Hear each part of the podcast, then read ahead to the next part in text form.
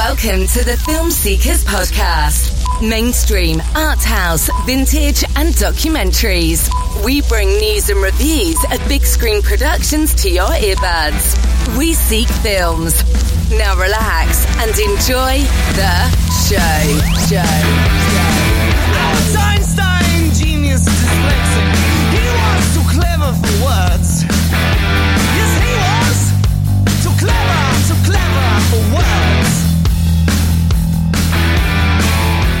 Hello, welcome to our fifth episode. Today's main feature film is Alejandro Jodorowsky's Santa Sangre. We'll also be filling you in with all the latest film and festival news, looking at the UK box office top 10, and a special interview with one of the UK's leading Steadicam operators.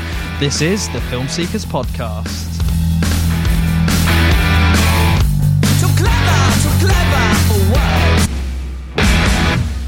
Hello, number five. We've made it, Mike. Hello. Hello, thank That- you. Th- those are the words of Michael Ross, who is my co host for today. Thank you for joining us once again, Mike. Thank you for having me again. It's always a pleasure. I've got loads and loads to talk about. It's been a wee while once again before we've actually managed to put a podcast together, Yeah. scheduling, all the other life life, getting in the way of, of passion, essentially.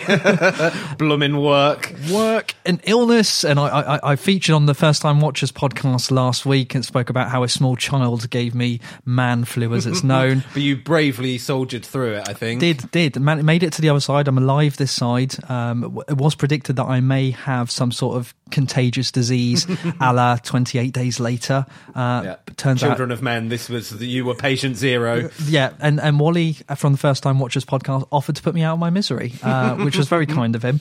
Uh, but we made it through. Um, I'm here. I'm alive um, for your listening pleasure, as is Mike. Uh, Just about. just yeah. about. we are raring to go today. Loads and loads to talk about. Obviously, we spoke about Alejandro Jodorowsky being our main feature film today. Really interesting film that that we we've got lots and lots to say, and uh, such a surreal film as well. Wouldn't you say, Mike? Yeah, it, it's one that will be slightly odd to talk about because it's just a very odd film, but it's there's there's a lot going on there. So yeah, we'll we'll do our best certainly. Well, onto our film news as per usual. Uh, it's it's the same old. It's the same old. We we take our top billing on our news with Hollywood harassment once again, and I'm not bored of talking of this. I think there's plenty of mileage out of this. Unfortunately, lots of mileage to talk about. Yeah, no, it's it's one I've heard certain um, people talking about uh, fatigue with these stories and and sort of just them having less impact because oh, it's this again, but it it's still just as relevant. It's still just as important. Someone else's tale of of abuse or harassment isn't lessened because it's the tenth one you've heard. If anything, that should just reinforce the importance of these stories breaking. You know, Absolutely, and the repercussions that that have on on everyday life. And once again, I, I think it's a very strange thing, but we are conditioned to look to celebrity people in high status as. Uh, idols in a way Yeah, and, and how we should carry out our lives I, I don't necessarily agree with that to an extent but you know majority of people do look to people who are in, in famous positions as oh yeah they're living their life in a certain way and that's how everyone else in society perhaps should carry themselves out. They, they are they are held up as role models and that i think that's that's undoubtable.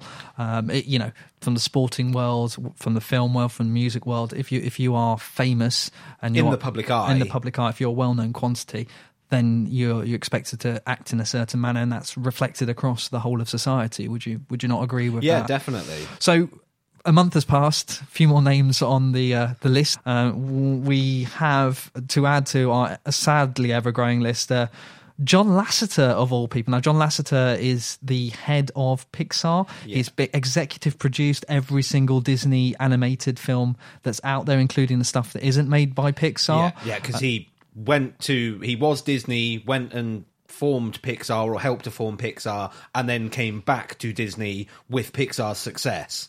and he has come out of his own volition, sort of admitted, I need to take a break from my job of helming this this studio. He he's a very respected figure from what I've understood from everyone everyone's interviews with him. You know, Yeah. he's the person that has driven that juggernaut of Pixar um, studios to produce these great films like all, all of the sort of of- great Pixar films that are films for children, yet have have elevated that sort of art form of of not just being a film for children, but also being great works of cinema. and and it, there's no doubt that John Lasseter's had a huge impact in nurturing uh, the themes and the, the ideas that come out of these great works of cinema. And a lot of the talent that has come through the studio with people like Brad Bird and, and, and others. Sure, and um, as I said, there's no doubt that Lasseter's had the, his imprint on uh, Pixar and, and pushing that forward as a as a giant sort of money making machine for Disney as well. And so it's interesting to to hear that he's come out and said, "I have issues with." myself and Yeah. I need to take a break to kind of figure out what's going on. Yeah, it's it's one where I I'm I'm not sure. It's it's definitely commendable that he has he has come out and and sort of said this. It's is he was he attempting to get ahead of a story?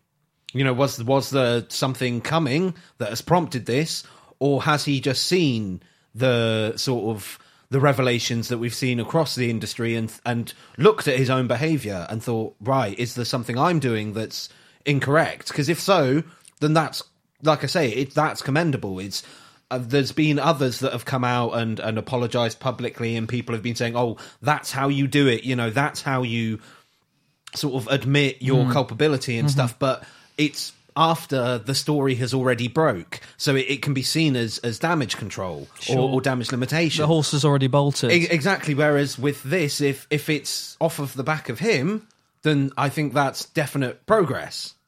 It's really difficult to say what the motive was for him to send this memo to all of his studio, uh, which, you know, from the memo I, I was reading, it, he is certainly passionate about leading his team. You know, as a leader, he sees Yeah. himself in, in a position of authority and once again, role modeling behavior for the rest of his organization. And he mentioned on there uh, hugs that may have been deemed as inappropriate. I don't. That's such a weird thing to mention in a in an email. You know, whether you, you're questioning whether a hug is appropriate or in invading someone's personal space. I mean, how far do these things go? And you know, where where is the line for inappropriateness? Surely, you know, Mike, if you were to say to me, Neil. I don't want you to touch me. Uh, I don't like being hugged, so don't Yeah. hug me. And then I go and hug you. Then sure, that's me crossing the line there. Because you know But surely so- social conventions have they gone that far to say hugs are no longer acceptable? Well, Can you not hug anyone? It's one of the interesting things is I I saw an article recently that was uh, it asked uh, both men and women uh, from I believe it was from 18 up to 65 or 70 what constitutes sexual harassment uh, yes or no answer for these certain things so there was uh, making you know inappropriate jokes sexual jokes. There was telling someone that they commenting on someone's attractiveness. There was physical uh, sort of attention in the form of of hugs things like that. And so it was quite interesting to see there were certain things that everyone agreed on. So uh, inappropriate jokes things like that. Everyone agreed that that counts as sexual harassment. But then commenting on someone's attractiveness for example uh, with younger people that was quite often seen as sexual harassment but as the people got older that was viewed as not.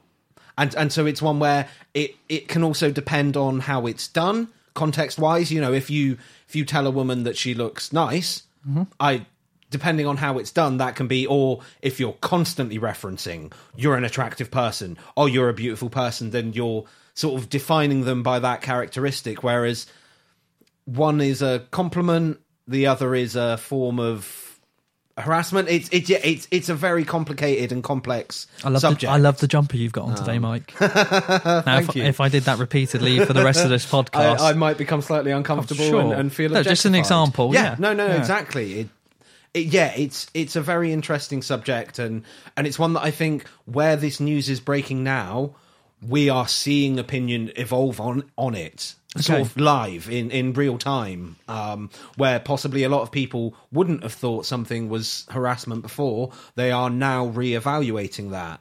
Okay. and Uh, and so I also think it also depends on relationship.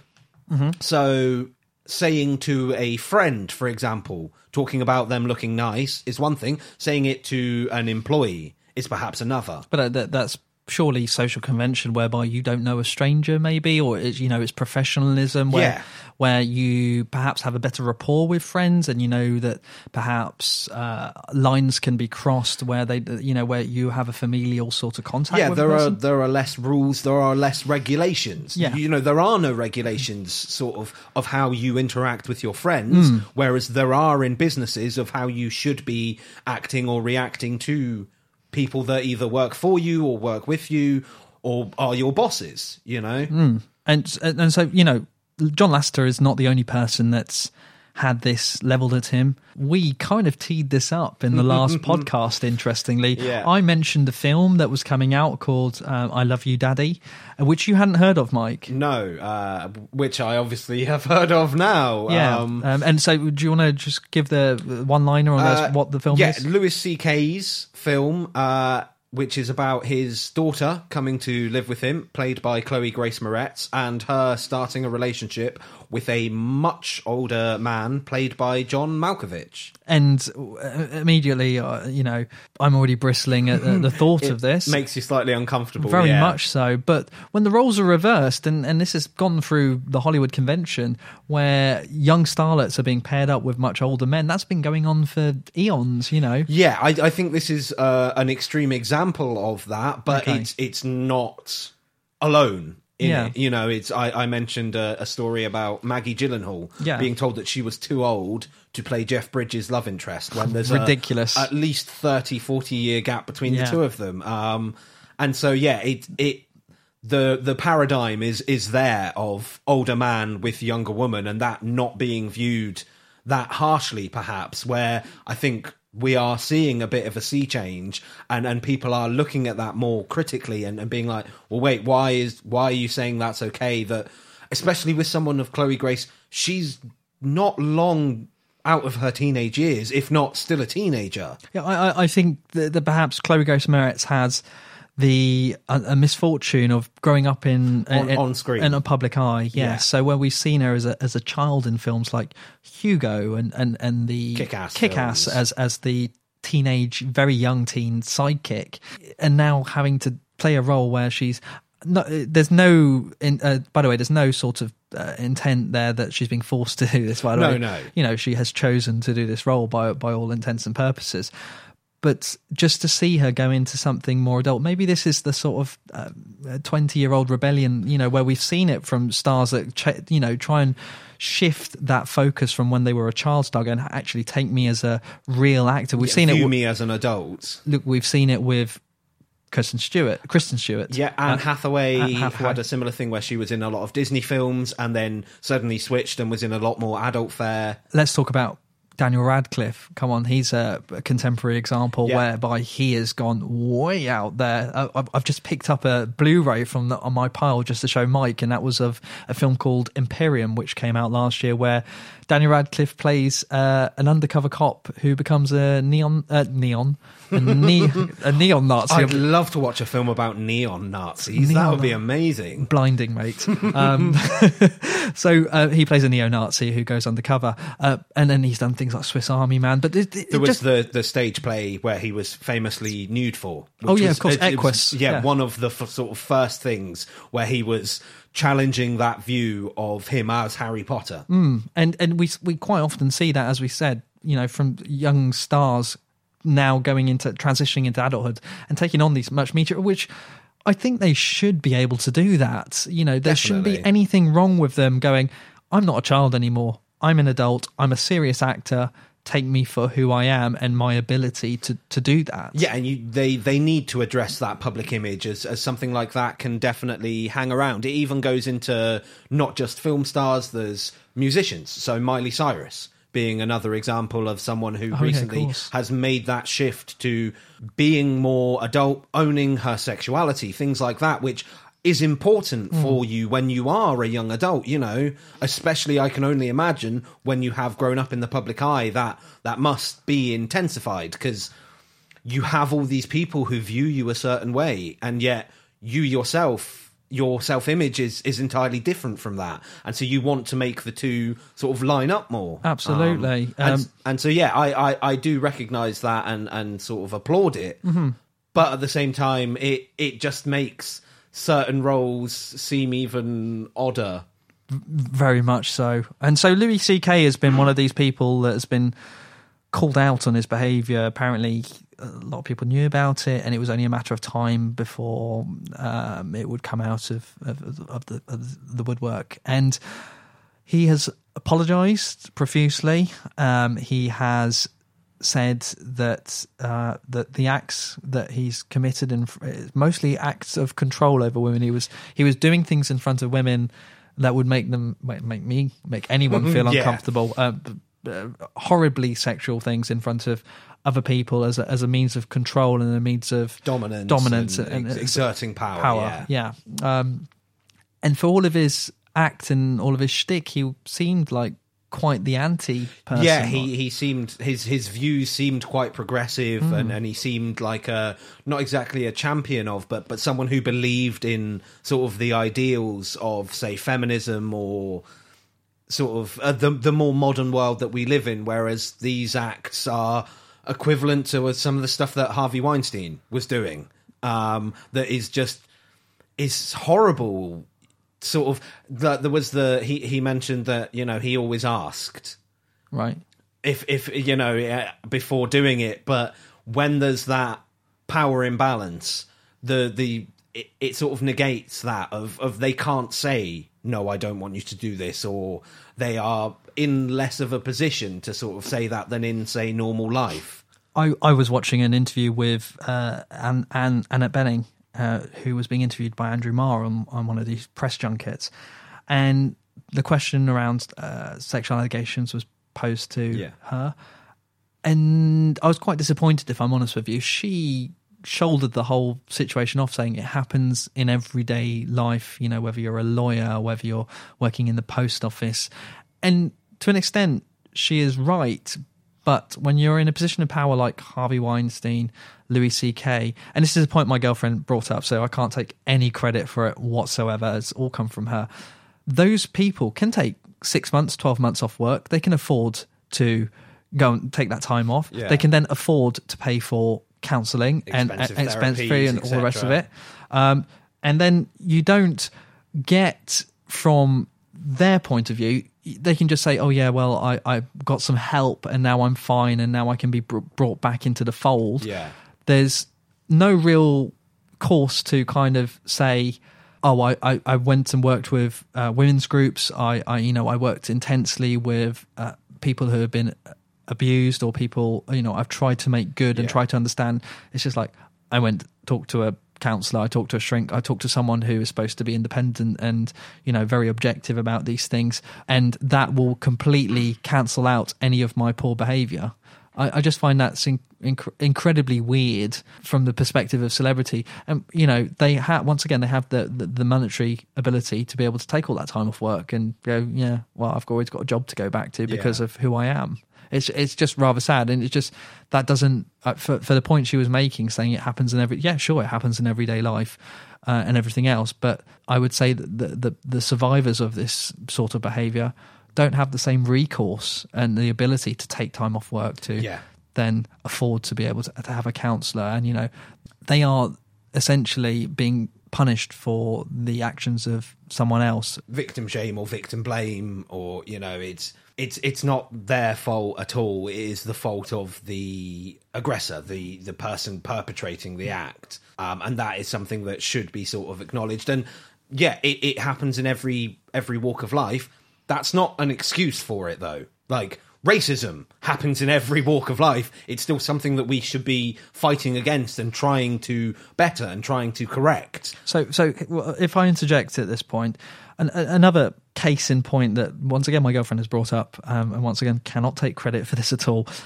Mark Wahlberg, earlier on in his career, are you aware of something that he did? no So, the, the story, the gist is that he beat the living hell out of a young Vietnamese guy in, in an attack, I believe, was racially motivated. Yeah. So Mark Wahlberg was quite young at the time, Yeah, running yeah. with whatever gangs Marky Mark and the Funky Bunch ran with, and The, the dangerous street gang of Marky Mark and the Funky Bunch. or, yeah. or, or maybe the new kids on the block themselves. um, so um, he, yeah, pretty much blinded this poor chap uh, through utter violence. Yeah. Um, went away, got help, got therapy, got slap on the wrist or whatever it was. Uh, this Vietnamese chap who's lost sight in his eye and had this, must be looking at Mark Wahlberg now. You know, you weren't aware of it yeah. Going, oh, he's in tra- in all these big films, and no one seems to give a damn about What he did. what he actually did. Yeah. In, in, a, in a, and that and then that goes to my point uh, I was going to bring up about redemption, and you know where where are the points of redemption, and how how much.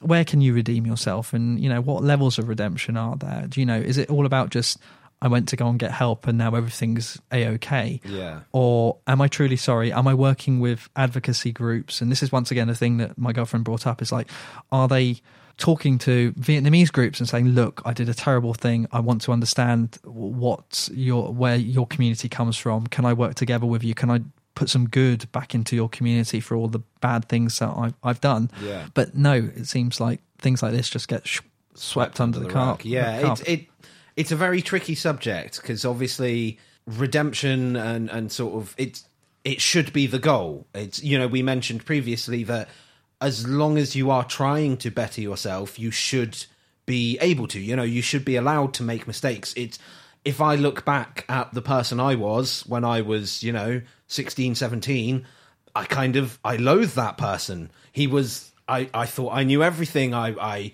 you know, I don't agree with a lot of the opinions that I had then. I was very, say, anti religion and I would get into I would gladly get into debates and arguments with people about how all religion was, you know, opiate for the masses. You were a and- mini Richard Dawkins. you know but but as you grow you are supposed to change your opinions and change your views and and I think that's through life you know. experience, isn't it? exactly it's it's, it's i now I, I you know not to focus solely on religion but i used to identify as an atheist i would now classify myself as an agnostic you should be able to change and grow as a person But- but when an act is that terrible Well, well, where's and, the- where- and there is no sort of acknowledgement of it Where do you draw that line, though, Mike? yeah, you don't. If it's not, if, if say he spoke about it, if this was something that was talked about, and oh, you know, I did this when I was younger, but I now, like you say, I, work with these groups. I work with, uh, you know, I have anger management courses regularly, or I am trying to put something back into the community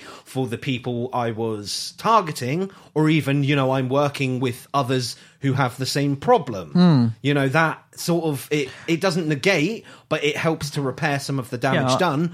But like you say, this is not something that's spoken about. It is No, kind of swept not. under the rug, and and that makes it harder to sort of see the the redemption. And I think that the talk show hosts play a large part in being sycophantic about this sort of thing. You look at people like Jimmy Kimmel, Fallon. Fallon, uh, Corden. The prime example in the UK would be Graham Norton. Oh, just invite them on. Don't ask challenging questions of them. Yeah. Don't tackle the important stuff. So if we have Johnny Depp sat on our couch sipping away at something, why not talk to him about? Oh yeah, what what what went on with you and Amber Heard? Do you want to yeah. clear the air about that? No, let's just talk. I know you're Talk there. about Pirates of the Caribbean, Caribbean or what- seventy five. or let's talk about some funny thing that happened to you when you were 17 and, and sort of gloss over that. And I think there needs to be more scope for more challenging interviews. People should not be scared to challenge these people. These people are not, they are celebrities, but they're not untouchable, as Yeah. we've seen.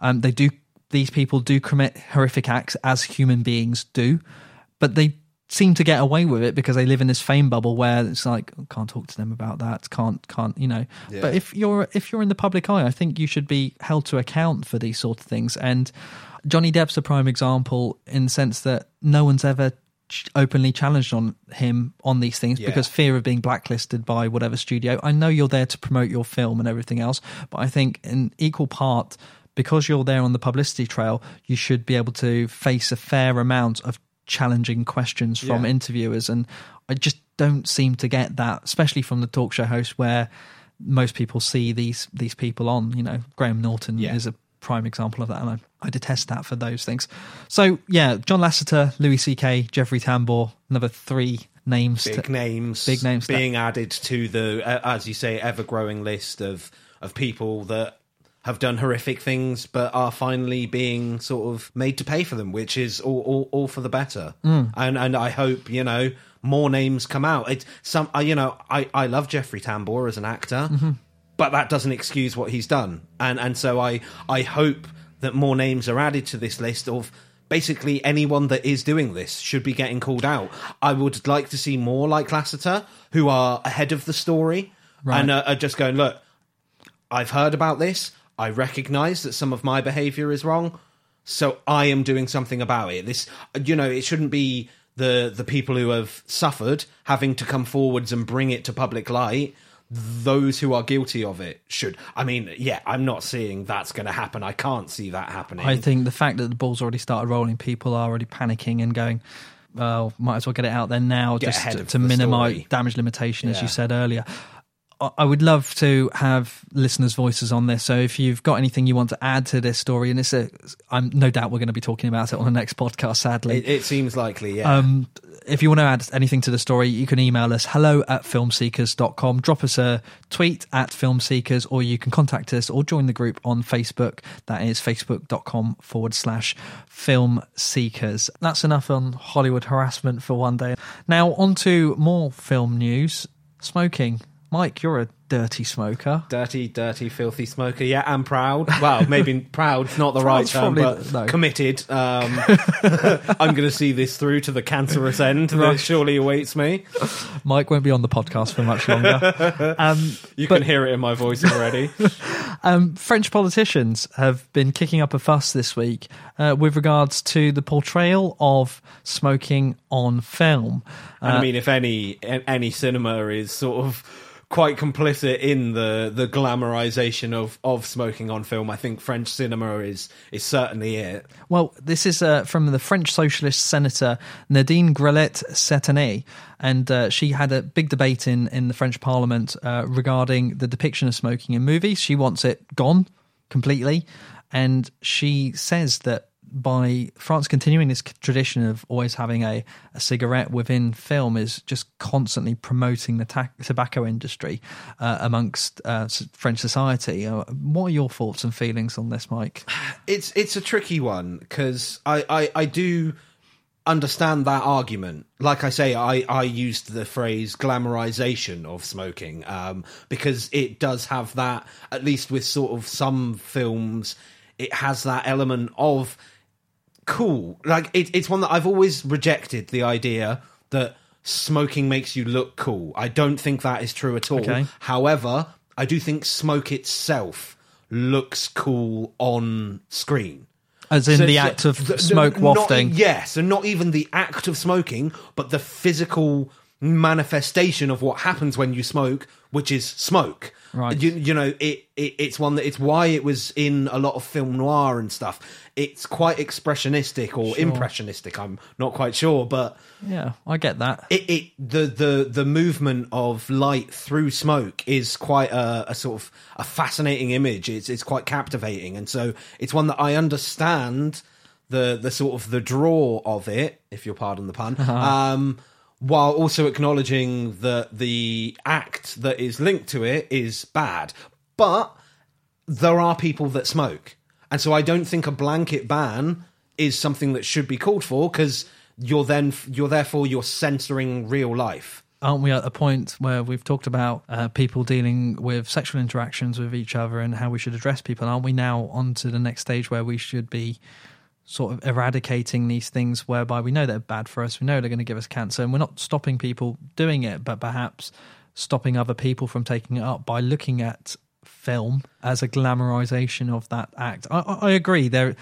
I do like the look of smoke on screen. I love classic films, so like films like Jean Luc Godard's uh, Au bout de souffle, which was remade as Breathless with uh, Richard Gere. And that the protagonist in that constantly smokes. At the beginning, he he he's he's got a cigarette dangling from the bottom of his lip, Yeah.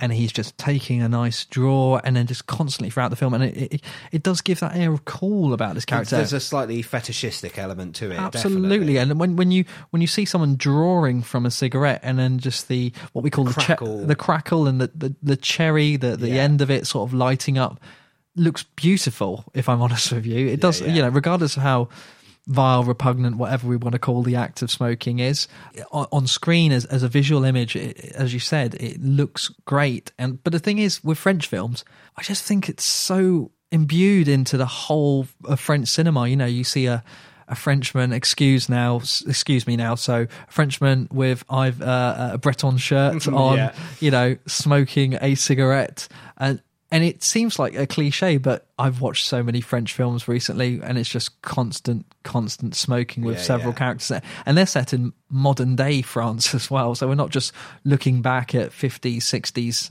uh, French films where characters often did smoke. the attitudes were different then. Yeah, yeah. yeah. And uh, it, it's a difficult one because how can you take an act like that uh, and, and and take it away from something that's seen as cultural? Uh, you know, it's almost like smoking is a part of French cinema, and, and it's a, very much a cultural element of that. I can't think of any other acts that are perhaps as harmful as that that we have sort of shied away from. Uh, Maybe alcohol to an And extent. alcohol was the example I was going to use. It's it's one that it's possibly as my I have a bias as a smoker, Hmm. but the acceptance of alcohol and alcohol abuse, yet the rejection of tobacco abuse seems quite hypocritical to me. In that the cost to the NHS, say, f- related to alcohol Hmm. is far more than the cost related to smoking because with smoking it is harmful to you okay and and and to the people around you Yeah. if you're smoking in confined spaces things Sure. like that alcohol it is harmful to you then there's the acts of violence that are done while people are drunk. There's the acts of uh, injury mishap Sure. that happen because people are drunk. There is you know there is there is a lot more relating to that and yet it's fine to advertise beer. Beer you can't advertise smoking. It's fine to have someone drinking on screen yet you can't you're apparently you know they don't want to have people smoking on screen. Uh, and and so it, it speaks to a it's the sort of the cultural bias that there are more people that drink i Sure. think and, and so it it's sort of it's viewed less harshly when it perhaps shouldn't be because it is just as harmful Well, if we look at obviously film has a a very long history with tobacco and alcohol. You Yeah. know, I, I just think back to westerns quite often where you have characters chewing a big cigar, Yeah. um, drinking whiskey shots straight from the sort of bottle, or bottles, yeah, yeah. from the XX jug know, with and- moonshine and yeah, stuff. well, these are images that we we we've always been brought up with. You know how it may not have made me as a child go, "Oh, give me a cigarette," or you know, I I, I want a shot of whiskey. But it's something like, "Oh, that looks cool," and you know Yeah, that's yeah. that's what the the bad guy does, and you know. Not necessarily that it's a bad thing, but you know, it's something to. Oh, he's, the the good guy's taking a shot of whiskey at the same time because he's tough and hard. And, yeah, I, the example I would use was is film noir, Mm. where you have these hard drinking, constantly smoking sort of Detectives. detectives, Yeah. slightly anti-heroic, but yet they are the ones that you know you're supposed to identify with, and and they do have again this element of of cool, of of daring, and that that can sort of glamorize it.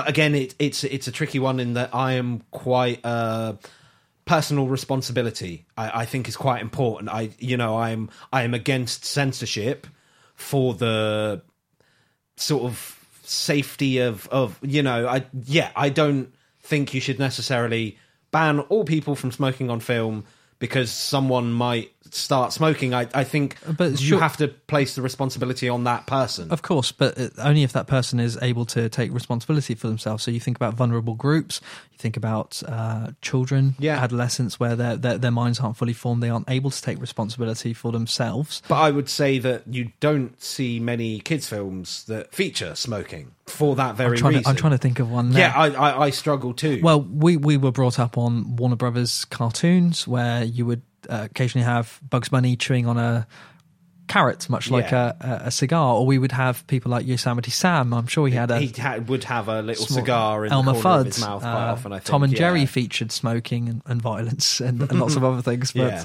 um, you know.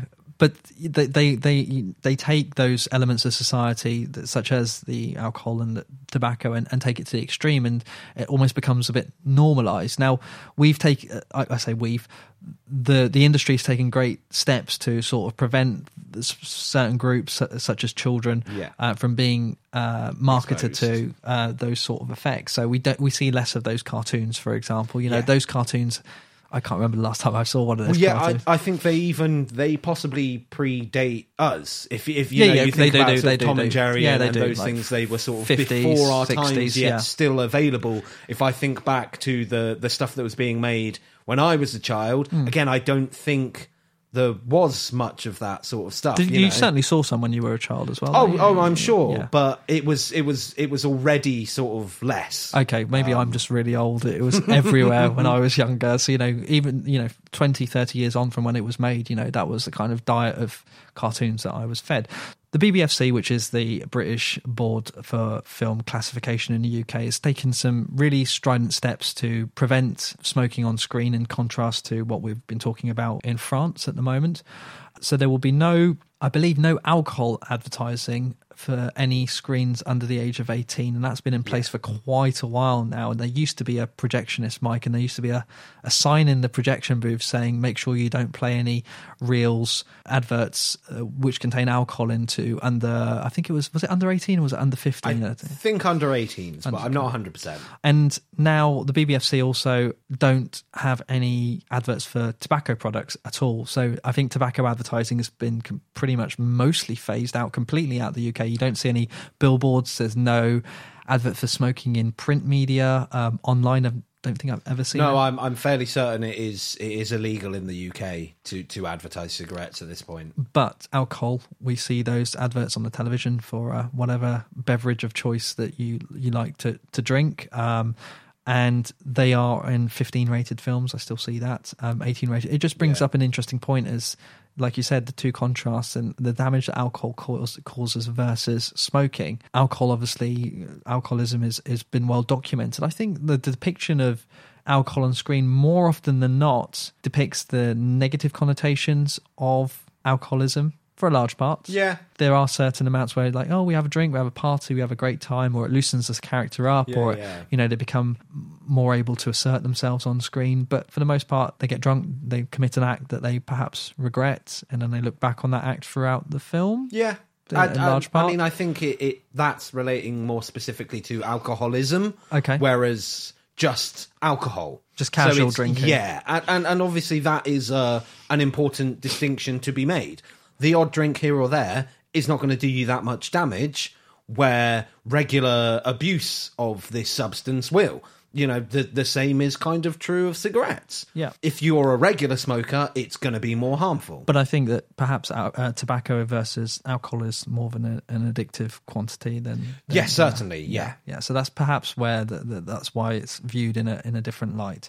Interesting subject. We could debate that one all night, uh, but we won't. So uh, on-screen smoking is going to become a thing uh, in French Parliament. Not really a thing over here. Uh, films are rated depending on its de- depiction of smoking in the UK. So you won't get children's films where characters. Um, smoke, uh, or even family films where characters smoke, uh, where it doesn't um, go over the negative connotations of that smoke. Um, there's no casual sort of drinking either. So Yeah, I think the the BBFC has already put in the work Mm-hmm. to to sort of guard against this, where perhaps that hasn't been done in French cinema. Yeah, absolutely. Maybe they could take a, a leaf out of uh, the BBFC's work. That's our news over for today. So we just want to catch up on a bit of festival news, and as we're in this sort of final run towards the award season, and obviously we're going to be talking an awful lot about film awards uh, with the SAGs coming up, the Golden Globes, and obviously That that whole sort of procession, the the train really sort of gets chugging and, and starts going. soon. Yeah. So, you know, everything's done its rounds at all the major festivals, and now we're sort of in that final run towards uh, the, the main goal, which people seem to think are the Oscars. Yeah. Um, festivals are still going on at the moment. Uh, we've got the Indie Spirit Awards, which came by not too long ago, and there have been some interesting nominations for that.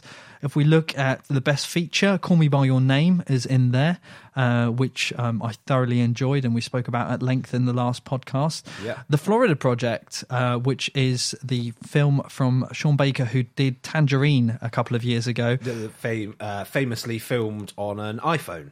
An iPhone with some adaptations. Yes, yeah, it's it's not just your your run of the mill. It had a special anamorphic lens designed for the very sort of nature of of filming a feature film. Yeah, and that starred, uh, of, amongst other people, William Dafoe as a motel manager, and it's all to do with these mm, little hotels that are outside the International Drive in Florida, where Disneyland is. Yeah. and these motels actually are inhabited by people who don't have an awful lot of money, who could never afford to go to Disney World or Disneyland. And, and uh, have an enjoyable time there. These children that are, you know, encompassed in in these very small ghettos almost. Yeah, it's it's it's low income sort of areas within sight of the quote happiest place on earth. You know, and the sort of the disparity there. and it's it's been a difficult film for a lot of audience to get behind because it doesn't necessarily endear you to a narrative. It sort of follows along a couple of people, but it's it's not your straight narrative beginning, middle, end. Yeah. um, it just follows the lives of people. and Uh, the the characters are perhaps harder to identify with than your your more mainstream fare where people have to be likable Yeah. you know it, Yeah. it's sort of they're more allowed to be real people Yeah, absolutely, and, and a large part of this follows the um, children in this, and, and obviously the language that children use uh, and the interactions that children use. It can be quite difficult if obviously we're adults now. You know, Yeah. we're not, not used to that sort of thing. My dad went to go and see it. Um, I, I, I thought he might absolutely hate it, but he loved it, and he came out of it going, "Oh, I wasn't sure where it was going at the start, but I went with it, and I found it was such an interesting and the young girl in it, in particular, Brooklynn Prince, Yeah. who is the one of the main The lead. leads uh, in in the film. He, he he thought she gave a fantastic performance. So that's another one for the best feature for the uh, Independent Spirit Awards nominations. The Get Out. That's from Jordan Peele. The, Yes. Uh, the, the pseudo horror satire uh, centering around African Americans in uh, modern day America and how they interact within society, with, w- within a wider context of being uh, part of a mixed race relationship. yeah there's it also deals with cultural appropriation Mm-hmm. And and other sort of issues around race that are very relevant in today's society did so very intelligently as well and, i think And it's interesting to see that in the list because often films that are released early part of the year are forgotten about when these sort of things roll or, round. or things that have horror connotations. So there's there's a debate. I, I think it is a horror film personally, but that you know often horror films are neglected when it comes to awards. Yeah, and it's good to see that one in there. Lady Bird, now it's one I'm itching to see. It's not out Yeah, here same. until February. This is a film directed by Greta Gerwig, her first directorial film, uh, with Saoirse Ronan in the uh, lead for that one, but a little bit autobiographical from what I understand. I, I believe so, but and she's struggling fictionalized. fictionalized certainly. one struggling act, actor, actor trying to get work in, in the ever increasing demands of LA's uh, acting world and then The Rider which I haven't heard anything about that's the no, final it's not one one I'm aware of. so um, one that we'll both have to catch up with at some point the best first feature on there Columbus I haven't heard of that one unfortunately Uh, that is one that I have heard of. uh, Okay, you due wanna fill us- to uh, podcast. The In Session Film guys covered it brilliantly. Um, Okay. and it's about uh, a certain uh, city. I think it's Columbus, Ohio. Okay. uh, and it's the uh, architectural wonders of the place. Uh, there's a, a two people meet. One who is uh, back to deal with, uh, I believe, an ailing family member, an ailing parent. Yet he, he, he doesn't want to be there and, and meets someone who sort of changes his opinion about the place and, and sort of some of the things going on in his life at that time. Okay, and then we've got Ingrid Goes West, which is the stalkerish single white female sort of vibe about it, but um, uh, updated for the modern day Yeah. uh, with things like Instagram, social media, where people can be traced back to their origins through their f- digital footprint. Yeah, and, and the sort of the idealized versions people present of themselves on social media that might not actually tally up with who they really are. Interesting. Menashe is uh, another one that's down for best first feature. One I haven't heard of, Mike. Nope, No, shaking your head. Um, oh, Lucy, once again, off my radar. No, oh, Lucy. If they're on this list, they clearly need to be on our radar, Sure. and, and we will try to correct that. But And Patti Cakes rounds off the fi- best fi- first feature, which we are both aware of, is a, an aspiring uh, young white rapper, uh, a woman ra- rapper um, who uh, lives in a perhaps a very poor background in America, and she manages to break free in the sort of X Factory sort of mold where she it- gets. sort of the the dreams of stardom and you know uh, recognition of the talent from a, an unusual source. And we're not going to go through the entire list, but just to round off here uh, for the International uh, Spirit Awards, uh, the best directors are down Sean Baker, The Florida Project, we've just mentioned, uh, Jonas Carpag- Carpagnino, Carp-. Carpinano? Uh, yeah, no, I Uh, apologise. The film is the film is A Ciambra. Uh, once again, should probably be on a list that we need to watch. Um, Luca Guadagnino, uh, Call Me by Your Name. Jordan Peele, Get Out. Uh, the Safdie brothers. Yeah. the Safdie brothers, which uh, def- it's a thing now. Yeah, it is definitely a thing now. I, I joked about this earlier on in the year, but they are a thing now, and they're a brilliant. deservedly so, from what I hear. Yeah, it's, they it's are a not one I've caught myself yet. good time Very eager.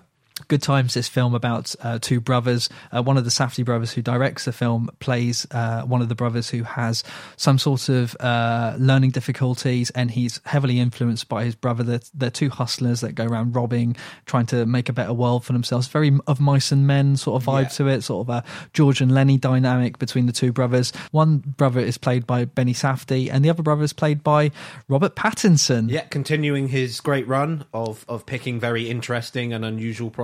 And completely believable as this sort of hard-wearing Brooklynite. Um, so that is good timers there with the Safdie brothers as best director. And finally, uh, the rider crops up once again. Uh, Chloe Zhao. Uh, yeah, clearly we should we need, should- to become aware. We need to watch this one. So that's in Independent Spirit Awards, and just to round off our festival and awards uh, news for the week, the Biffa Awards. That's not the uh, bin collection company as they're known as in the UK. Uh, the British Independent Film Awards. Uh, they'll be held on the 10th of December on the Sunday there, and they have their awards list online at the moment. We will be going into that in a little bit more detail on the next podcast. But if you want to catch up on all the nominees for that, and there are some interesting picks on there that you won't see anywhere else on any other awards seasons because they are British and they perhaps have haven't been talked about as much uh, in in a wider context where it's They dominated. have a more limited release. Sure. or- and you often find that um, American films certainly dominate those award seasons, and, and there are some absolute gems that have been released out in uh, the British uh, film industry this year. Uh, Lady Macbeth, I can think off the top of my head. God's Own Country. It's one we've mentioned many times, but d- I think it deserves it because it's it's such an amazing film. It's a brilliant film, getting a bit of a re release just before the award ceremony as well. And then finally, also, I Am Not a Witch, which, albeit not a British film in the traditional sense, but has a British director of uh, Nigerian descent. and Uh, is, is part British co-funded, and it, And- it has its roots here Yeah. in as much as it's set in a different country and is very much about that other country. Yeah, so lots and lots of great British films to get your head around uh, before the Biffa Awards. So have a look on the website biffa.film forward slash awards to see the full list. We'll be back after these messages. Hi, everyone. This is Tim Costa. I'm Hermano da Silva. And this is Walter Vinci. And together we are the First Time Watchers Podcast. Each week we choose a movie to review that none of us has seen. Watch it together, And then discuss, These movies could be new. or old. or on our list of shame. You can find us on iTunes by searching for the First Time Watchers podcast. as well as on Stitcher. And we love interacting with our listeners, so if you have any suggestions, send us a tweet. An email. Or post to our Facebook page. We'd love to hear from you. That's right. I mean, it's all about interaction.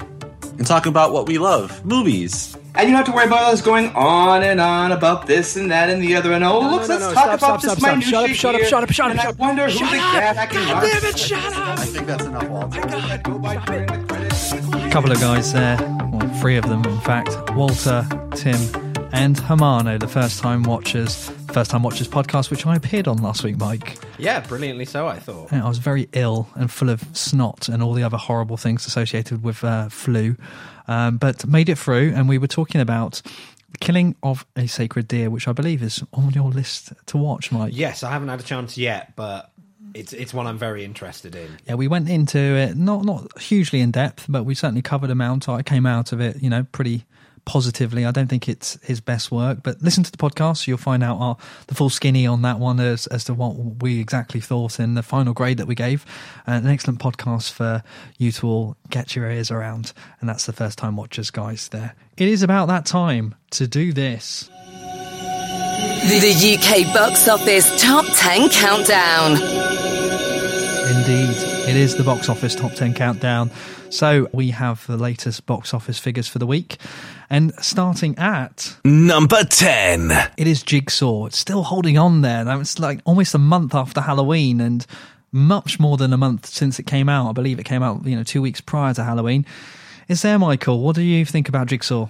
Um, it's not one that I've seen yet. I'll, I'll be honest, I wasn't really that bothered about before starting to hear some reviews and some uh, reviewers that I quite respect had uh, more positive things to say about it than I thought they would, given that it's a sequel to the Saw films, which are already, you know, eight films into the sort of sequel factory, as it were. But but from what I've heard, it it sort of does justice by fans of the originals, whilst also doing something a bit new with it. Number 9. It is the Florida Project from Sean Baker. We just spoke about this one. Good to see it in there. I didn't think it would actually get into the top 10, but yeah, it's doing quite some a business. limited release. Very limited release. Uh, it's, it's doing some business from 107 different locations across the UK. It's taken in a, a- enough of a haul just to squeeze it into the top 10. Number 8. The Death of Stalin.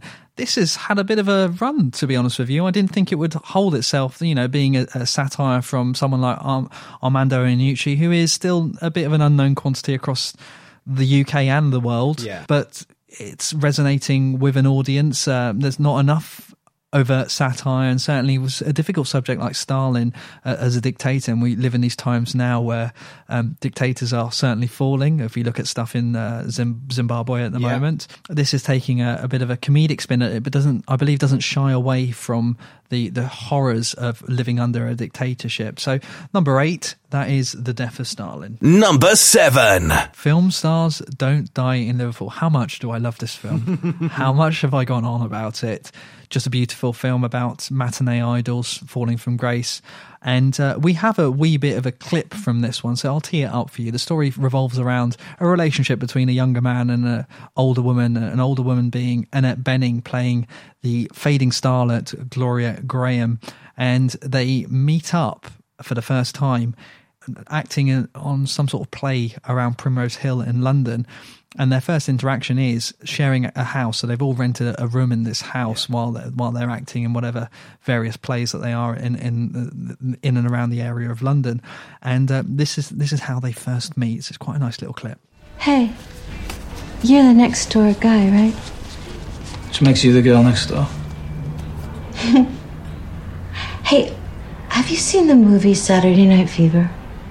Uh, yeah, I've seen it. Actually, I saw it three times. Oh, so you like disco dancing? Oh, God. Um, well, I like drunk dancing.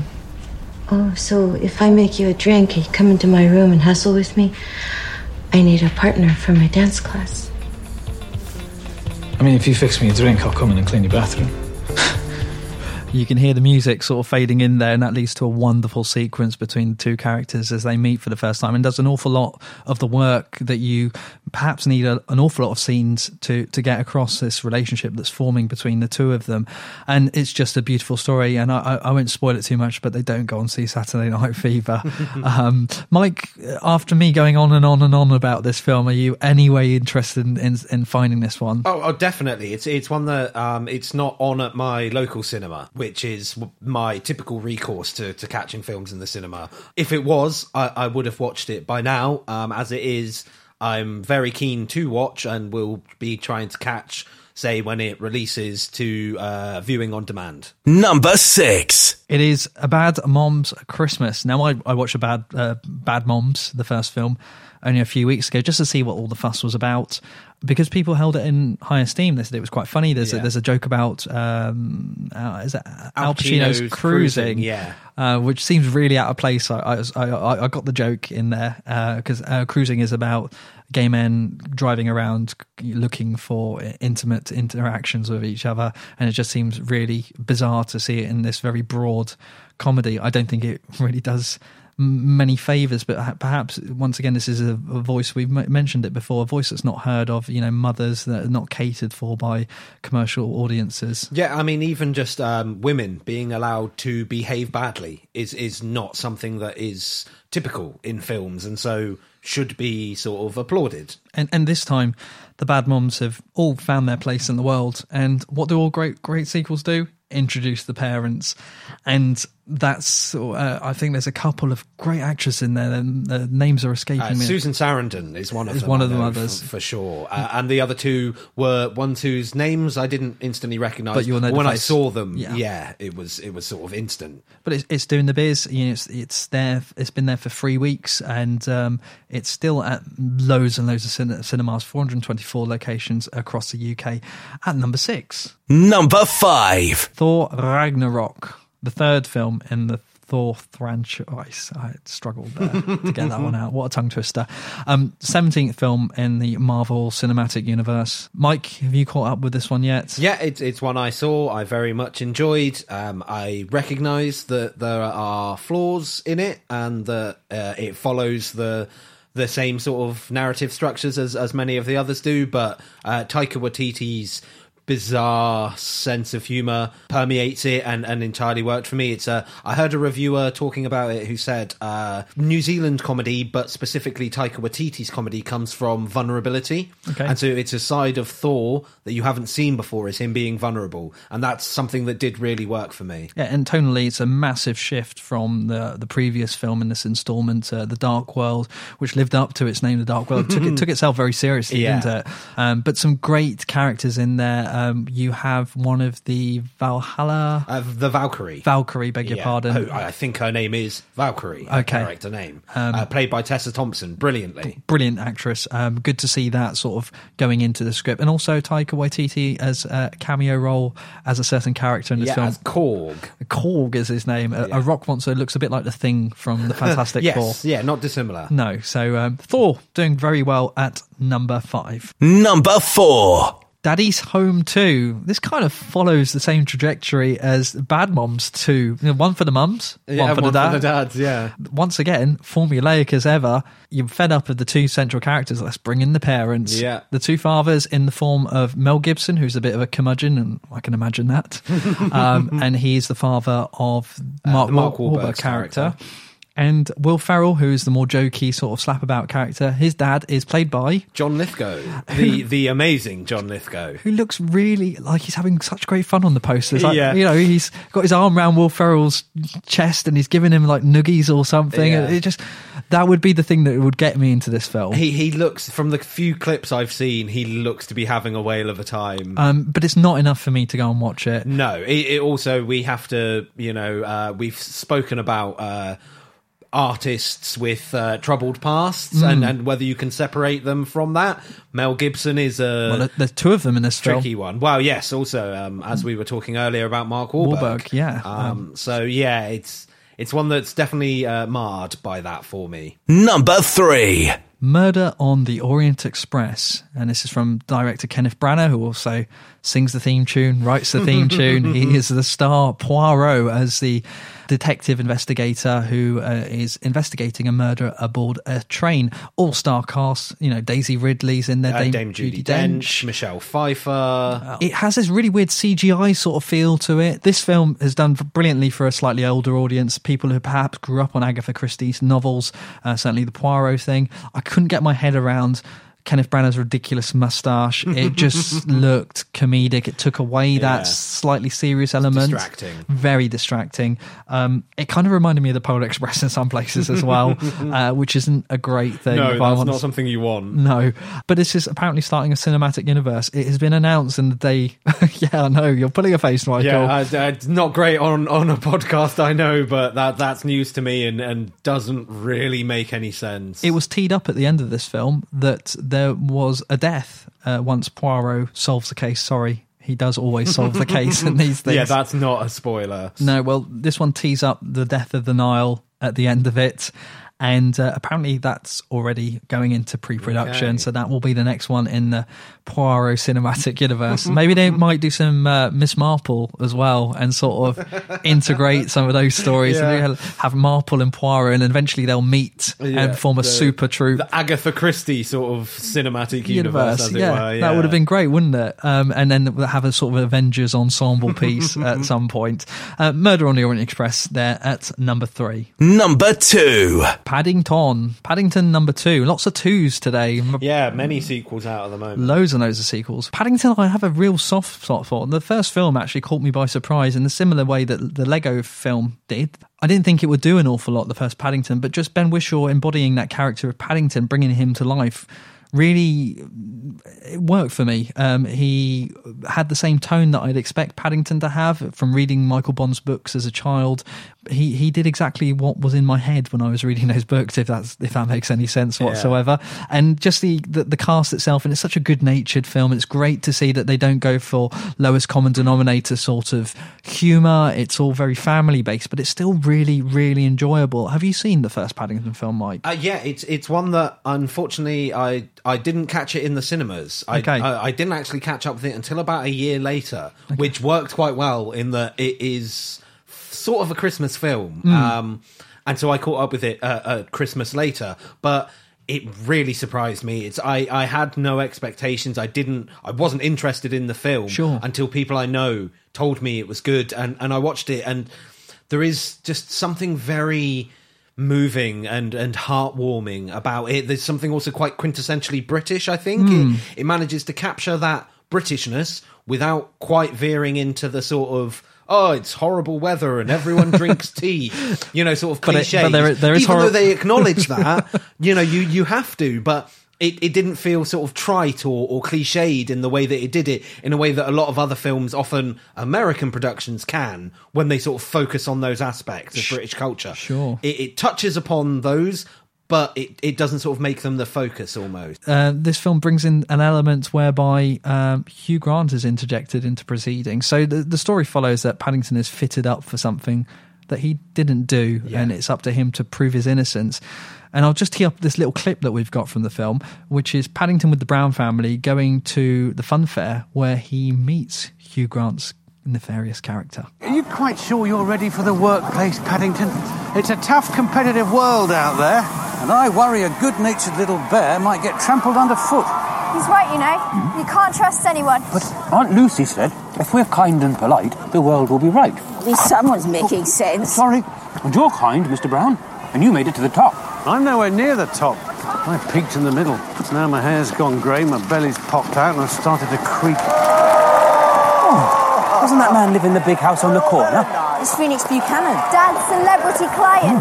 He's one of our Platinum Club members and a very famous actor. Or used to be. Now he just does dog food commercials. Yeah, Hugh Grant doing uh, dog food commercials for The Fall from Grace. It, it's great. Hugh Grant plays um, brilliantly with his character. In actual fact, I think some of that obviously falls into his personal life, where he did have a bit of a fall from grace in the late nineties uh, with certain controversies uh, around his personal life as well. But he he sends it up, um, and he, he, just great to see him having fun on screen. Something that perhaps we saw in Florence Foster Jenkins Yeah. as well, which was the last film that really comes to mind. I think there, there was a couple of awful rom coms he did prior to that, but it's good to see him moving away from those rom coms and the oh ditzy sort of man from uh, Four Weddings, uh, which is a great film of its time, but he seemed to have just emulated and emulated that sort of character. he sort of fell into the trap of of playing the same character in the various different films that sort of followed after that. That didn't quite have the wit or the intelligence that made that film stand out. Number one. top of the box office, as if we didn't know this was Mm. going to happen. It is Justice League, the latest installment in the DC uni- EU. E, what's the. E stand for? Extended. I think it was basically they they recognised that the DCCU would perhaps be a bit of a uh, tongue twister for people. Okay. Um, and and perhaps trying to distance themselves From the Marvel. from Marvel and, and, and sort of make themselves distinctive and stand out. Mm, does it? Not really, to be honest. It's it's one where, as I've said before, I love superheroes. I read comics. I don't actually read superhero comics, but I watch a lot of the TV shows when I was younger. I like the animated stuff, and so I have a predisposition towards liking this stuff.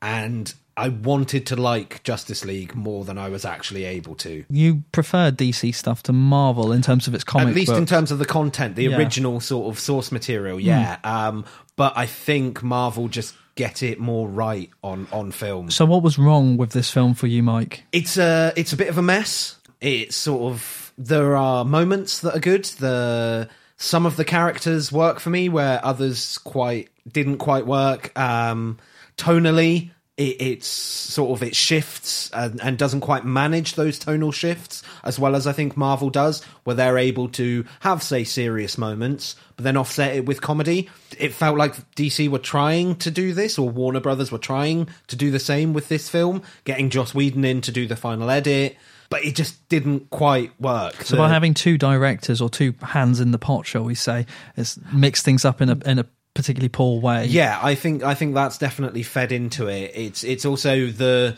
a little bit of just uh, filmmaking by committee. When you try to please everyone, Mm. it just doesn't work as well. Okay, uh, but fans are going, you know, having this complete blinkers on, going, "Oh, I love it." Doesn't matter what the critics say. It- It's one that I I don't want to sort of offend anyone or alienate anyone, but it, I, it's something I see with the DC films. It, it happens quite often, or, or has happened with all the previous ones at least. That there are this hardcore, dedicated uh, legion of fans who who very much view it as against Marvel, whereas for me.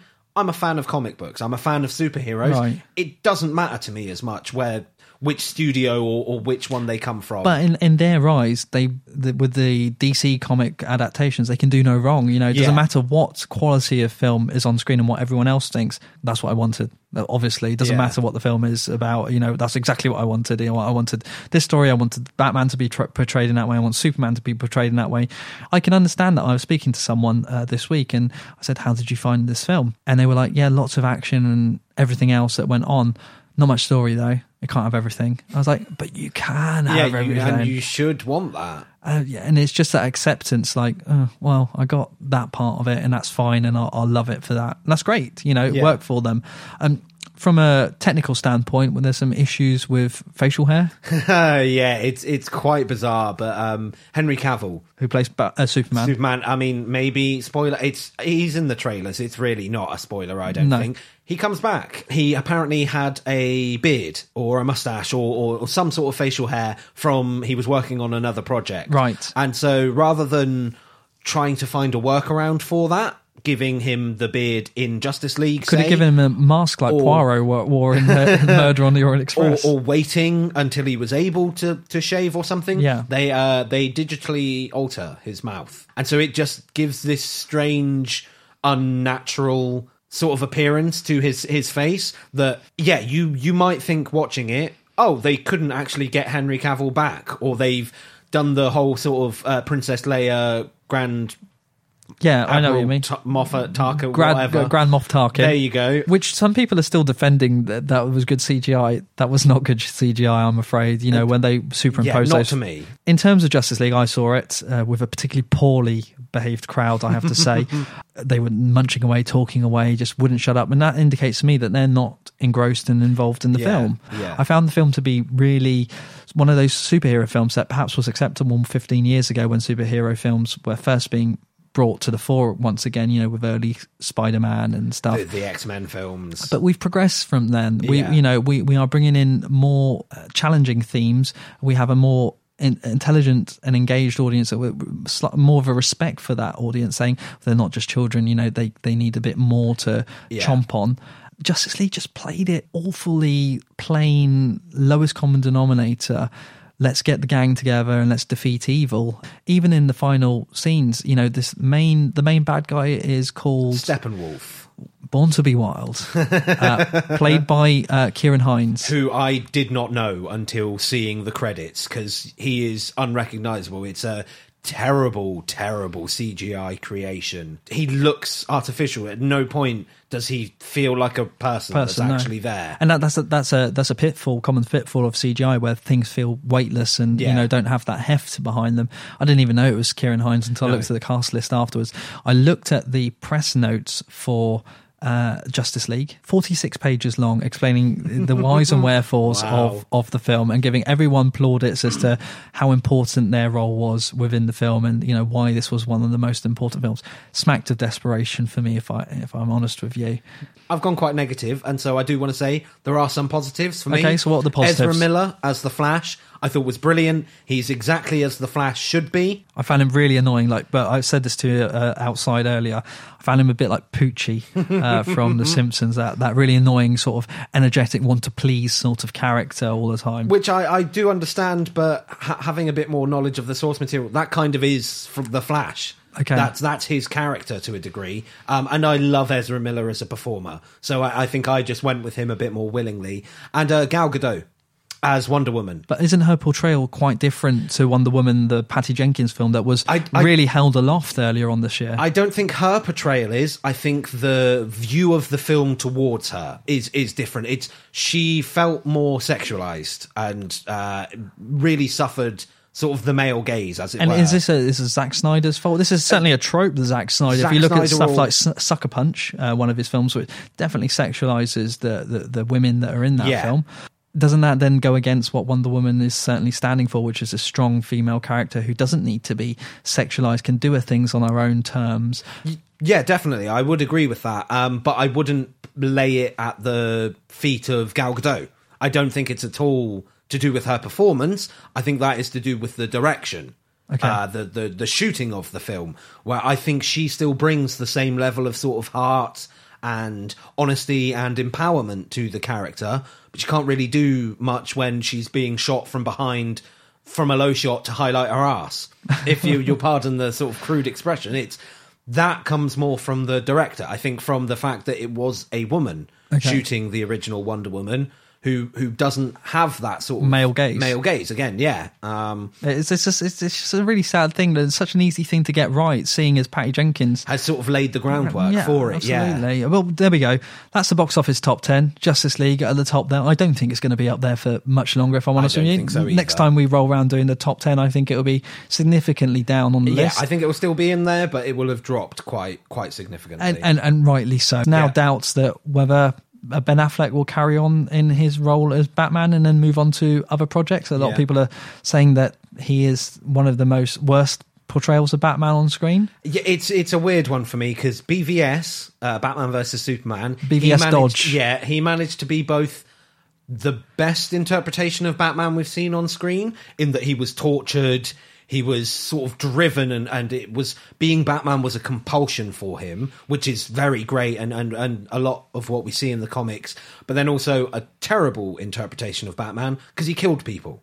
And that's just not Batman. That is the one hard limit that Batman never He, crosses. yeah, he, he hurts people. He, he incarcerates he them. does horrible things at times, but he never crosses that line. Sure. and and that's what sort of defines the character. And they lost that in in Batman versus Superman, and in this one. I think they just they make him he's he's trying to do too much. They're trying to have him be too much where Batman should be the I don't think he should be the driving force behind the team up Okay. for me that's that's not batman he should be the one that's implementing and coming up with all the plans because batman is the smartest man in every room he is the master tactician mm-hmm. Because he doesn't have the strength or the speed or the superpowers to bring to the table um, and so yeah for me ben affleck again it's it's not his fault i think it's the the writing it's it's it's how they're trying to portray the character rather than him portraying the character. Where I liked his sort of world weary aspect to it, where he mentions in the film he's been doing this for twenty years, Yeah. and he's beaten, he's tired, he's bruised because he is just a man fighting these gods and monsters. And so I, I liked that aspect of it, but I I didn't like the sort of shoehorning him in as the leader. Do you know what I found my issue with Justice League overall was the fact that we have four men Yeah. Superman, Batman, Cyborg, and Aquaman, the most boring men I've ever had on screen. no charisma whatsoever. And it's like watching four men with. Uh, Superman has no charisma about him. He's very No. stoic, he's very serious. So is Batman. Cyborg, there was nothing about him Yeah, really. really. And Aquaman, what did he do? I found his character slightly ridiculous, to be honest. Like that, he made me laugh out loud on one or two occasions where I suspect I was not supposed to be laughing. But out they were all loud. boring characters. Yeah. They and that was like painful. I needed I needed that's why the Flash stood out to me and that's why he felt more poochy, if you excuse that term, than he should have been. I think if there was someone in the middle there to temper that a little bit because Gal Gadot's character, completely different entity. She felt like she was in a, in a different film at Yeah, times In, in terms of her character. Uh, but there was no other characters that was that middle ground to like bridge the gap between all of them. It was just these four boring guys, a, a wisecracking person, and this woman who was clearly better than everyone else in this film. Anyway, that was uh, the box office top 10, Justice League there at the top. We'll be back after these messages. Hello, everyone. This is JD from the In Session Film Podcast. Each week we review the latest from Hollywood, California. Well, yes, Brendan. We also give top three lists. Okay, yeah. Thanks again, Brendan. Additionally, you can hear us talk other movie news, trailers, varying movie series, or other interesting film related topics, and even rants and raves of the week. On top of our main show, every Friday, you can also hear our extra film podcasts. Uh, you can listen to the In Session Film podcast on iTunes, Stitcher, SoundCloud, or at InSessionFilm.com. Listen to the In Session Film podcast every Monday and Friday. Subscribe today and hear me verbally beat JD like a Cherokee drum. No, no, no, no, no. That's not how this works, sir. Uh, in session film podcast there.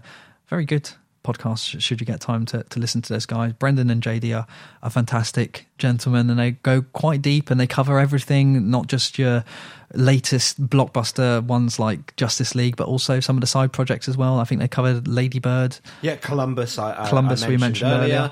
Yeah, so um, well worth uh, listening to those two guys. That is the In Session Film Podcast. And now it's time for our main feature film.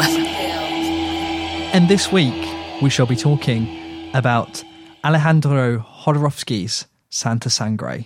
Mike, do you want to tell us about Santa Sangre in a nutshell, as if it's possible? yeah, I'll, I'll fit it into as much of a nutshell as I am able to.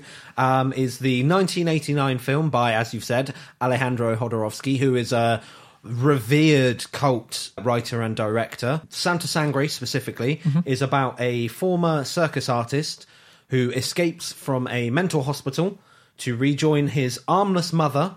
Who was the leader of a strange religious cult uh, and is forced to enact brutal murders in her name as he becomes her arms. this sounds crazy already to anyone who hasn't seen it. And it is.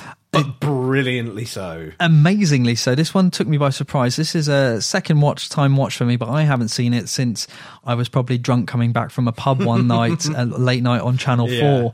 It just took me back to those, well, the Midnight Movie. Alejandro Jodorowsky is the person who coined that term of those out there films. You know, he was the person that made the Midnight Movie, the weird films that people go to the cinema in New York and all those big major cities to go and see something that's completely out there. And I think if I saw Santa Sangre with that mindset, I would have got exactly what I was after. So this a, a artist sort of follows the life of this boy, Yeah, uh, oh, Phoenix. Phoenix, and he is an apprentice. He's learning how to vanish things. Uh, yeah, he is a young magician. Young magician, and his father is a sword thrower, Uh, a knife thrower, knife thrower. yeah.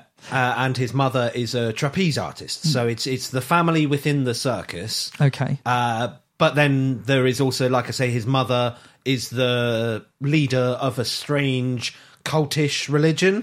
Yeah, it's it's a really bizarre religion. They worship uh, what was a toilet or an ex uh, commun- uh, like a public toilet or something, or an ex bath. Was it? yeah, um, and uh, they have a saint, their their own saint, who was a young girl who was raped by two brothers and had her arms cut off, Right. but didn't die. Okay. Um, and and so in the church that they have, there is a pool in the middle of the Santa Sangre of the, the title, which is Holy Blood. But it, it's not necessarily, and, and yeah, there is they're, they're they're all in red robes. That was for me quite reminiscent of um, sort of Ken Russell's The Devils. Yes. Um, and, and other sort of films Yeah. like The Wicker Man and, and, and films about cults. Cults, yeah. Essentially. Yeah, Um, yeah. And, and how religious movements can be kind of cultish when the they don't have that sort of I don't know mainstream element to them or the a bit like DC fans. Um, yeah.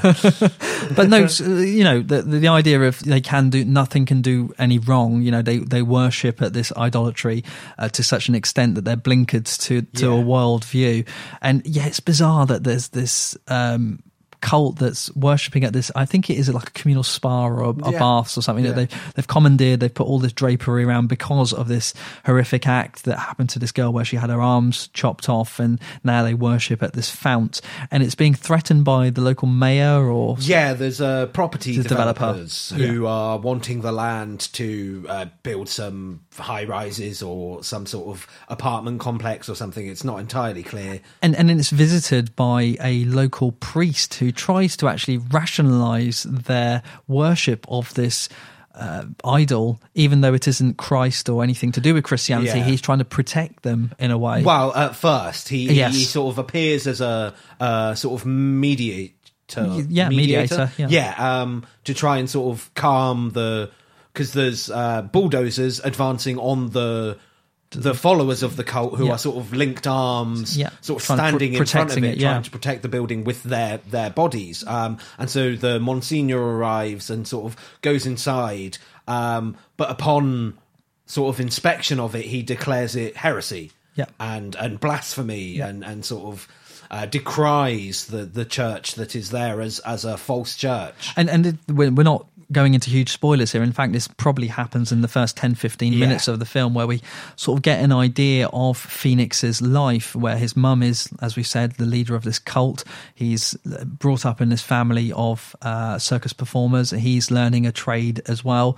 His father is a bit of a, a weird one. He's an overweight, mustachioed chap. Mhm, in a sparkly cowboy outfit. As as you'd expect, probably in a, in a circus, uh, quite draws quite the figure, and he is uh, obviously a knife thrower, and part of his act is throwing knives on this scantily clad tattooed woman, Yeah. who he seems to be having some sort of extramarital affair with, Yeah. and. Phoenix not being stupid or anything, and I think that probably plays part of what Jodorowsky is saying that children aren't, you know, benign to these things that are going on. Yeah, yeah. Is very much aware that his family may be being torn apart here because of his father's alcoholism and just general leeriness and want- yeah. yeah, just wanting to, you know, have sex with people other than his wife and still carry on the family unit. And there's lots and lots of contrasts within this film. So in the first bit, we we see a consummation of love between um, Phoenix's mum and dad in the circus. Yeah, which Phoenix himself sort of spies upon. Yeah, he's he's hiding behind some hay bales, and uh, he looks over and and he's he sees his mum astride of his father, and just as she climaxes, on the other side, uh, an elephant dies and has all this blood coming out of its gushing uh, out of its trunk. Trunk, yeah, yeah. Um, which I've I've I've seen sort of, and, and for me, the the elephant. Uh, represents the loss of innocence Okay. that comes from the transition from childhood to adulthood. That could be argued he he has when he sees his parents having sex. You know, it's it's one where seeing that as a child Can can be be, quite a traumatic, traumatic, event. yeah. It's you know out of context sex is quite a violent act it's it's quite a bizarre act that if you take away the the sort of the feelings of pleasure that we have whilst doing it it's quite ridiculous if you think about it Is it? I mean, I don't know. Maybe I'm doing it wrong, but um, you know, the the sort of the strange contortions that people put themselves Yeah. into and through for sex Yeah. without that sort of feeling of pleasure, it, which you don't understand as a child. It's just quite a bizarre thing. Um, and so, yeah, I think I think that marks. Uh, loss of innocence for Sure. him that is represented by the dying of the elephant. Now, within this first formative years of his life, um, and I have to, we have to add here that the Phoenix, the young Phoenix, who's around about maybe ten, Yeah, I think so. something like that, is uh, played by uh, one of Jodorowsky's children. Yes, Adam Jodorowsky. Ad, brilliantly, um, Adam Jodorowsky, um, and this goes back to Jodorowsky's idea of interjecting himself. He, a lot of his films are quite uh, autobiographical in, in many sense. He puts a lot of his personal life and his a lot of his personal feelings. He has a lot of mummy issues. If you see some of his other films like The Dance of Reality um, or Endless Poetry, there's there's a lot of issues around uh, his, his attachment to his mum. Well, yeah, he also seems to um, possibly subscribe or put some weight into the sort of Freudian analysis, Mm. which obviously has your mother is your first sort of interpretation Yeah. of the opposite sex, and it's it's where your sort of sexual feelings stem for the whole Oedipus relationship and, and things like that, which was very uh, prevalent in, Yeah. in Freud's theories. Yeah, and so Phoenix isn't alone in this circus. He has friends or allies, people that kind of look after him. There's a Yeah. troop of clowns. Uh, yeah, and a dwarf called Aladdin. Uh, oh, of course, the dwarf. I forgot about the dwarf. Uh, yeah, d- uh, Aladdin, and they kind of look after him while his dad's off drinking and his mum's running the the church. Yeah, with has sort of engaged in her religious fanaticism. And there's also a, a young girl who is completely in white face makeup. Yeah, like a she's she's a mime. Yeah. she looks like a mime uh, and is a mute. and her name is Alma, and she kind of not I wouldn't say sexual uh, feelings, but just like a friend or an ally. There's of, a there's a young love element to it, certainly. okay, yeah.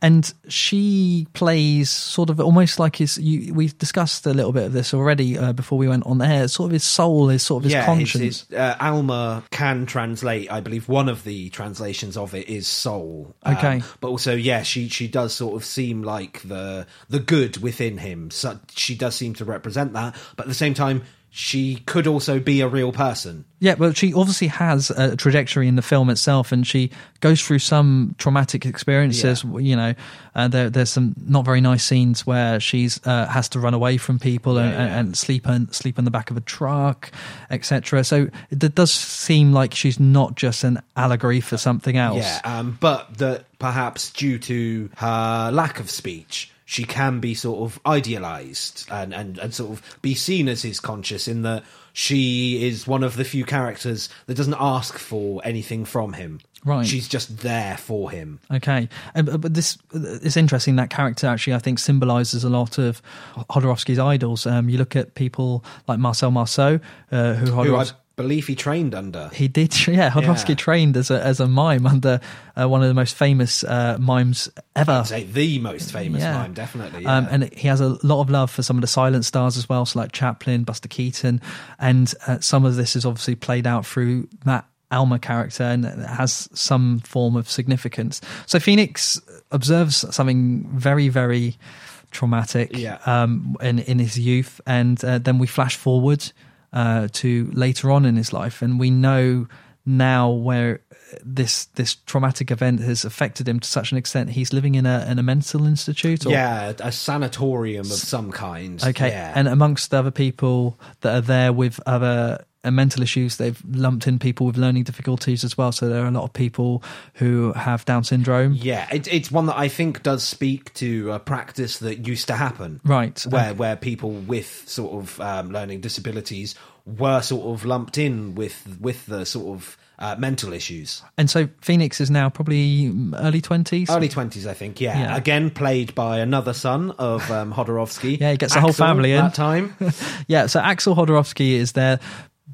Beautiful beard, lovely hair.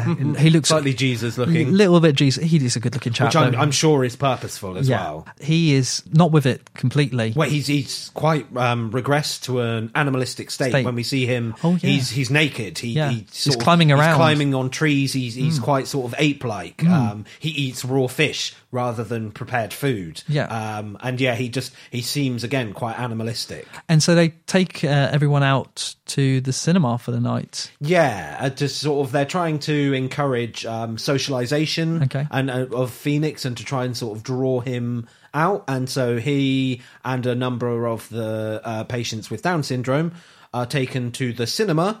Where they um, are left in the care of another relative of Jodorowsky's. Okay. Uh, I don't actually know this guy's name, unfortunately. Okay, uh, but he he plays a character who uh, is a bit of a cad, isn't he? He's uh, he's a bit of a drug dealer. He's a drug dealing pimp, pimp, which we don't instantly know, but it's quite clearly. so all these of vulnerable defined. people are being looked after by the streetwise pimp, and the streetwise pimp takes them on this brilliant sequence whereby they're going through like an underpass, or of like Yeah. grotty underpass with lots of prostitutes that are touting their wares.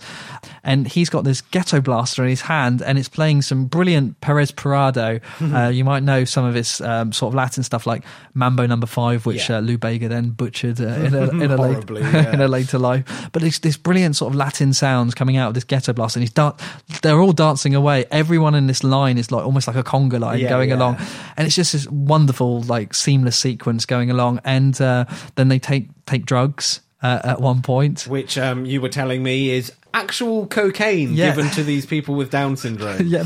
which is just shocking if you think about it. it is shocking but it's so Jodorowsky Yeah, it, it, it, yeah, it lends itself to the strange, hazy, hallucinatory, sort of dreamlike nature of the film. Yeah it's, it's it's a very surreal film and this is almost this is meta Yeah, Uh, it's, it's one where he definitely um, is inspired by the surrealist sort of painterly and, and cinematic movement. He's he's openly talked about that. and uh, Jodorowsky as a director and as a person, he, he's he's into tarot quite a lot. Did you did you read anything about this? He's a he's a tarot reader. He's, Okay, he's, yeah. he's, in, he's he believes in you know revealing of the cards and Yeah, telling of fortunes, and uh, I think predicting someone's life and and how. It, the turn of a card and the spirituality behind that feeds into a lot of his work because a lot of this we spoke about what is real, what isn't real. Yeah. Um, and I think some of it, uh, as a surrealist sort of person, plays into that idea of, of the tarot, you know, unpredictability and, and perhaps your life is being foretold. You know, there's an instance of perhaps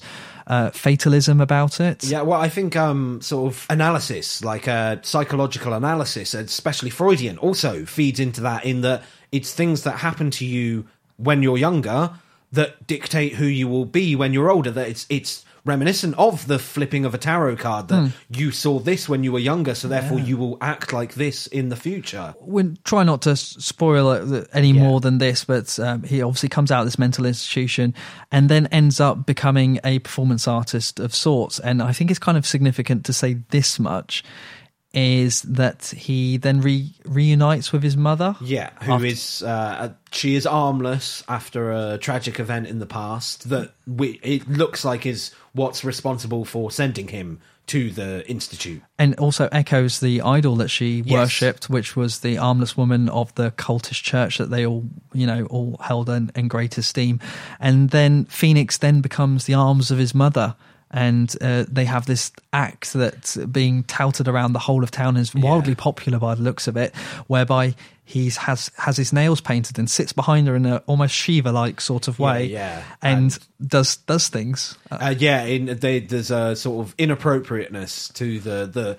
At least for me, it was quite uncomfortable the closeness between them, where he is her arm, so he is almost at times stroking and caressing her her- her body, mother, which yeah. is as her arms is hit her own body, you know. But because it's not her Yeah, own arms, yeah. it, it gives it a sort of uncomfortable feeling to it. Absolutely. So the, the story goes on, and we, we, like I said, don't want to spoil any of that. Uh, but we then have reoccurring characters from his youth. So the, the clowns come back in. Alma has her own little story in there as the well. again the dwarfs up at many points. Um, I think the elephants as well. Yeah, there is uh, possibly a scene later on with with uh, reminiscent of the elephant dying. Dying, yeah, and then where there, there's a, a very um, strong scene where the elef- there, there's an elephant that dies and has a big funeral for it and a big procession. Yeah, it's it's yeah. There's there's a very processional nature to the film that's quite brilliant. Like you mentioned the the conga line Mm. Going along, um, and there's quite often I think it comes from the sort of the circus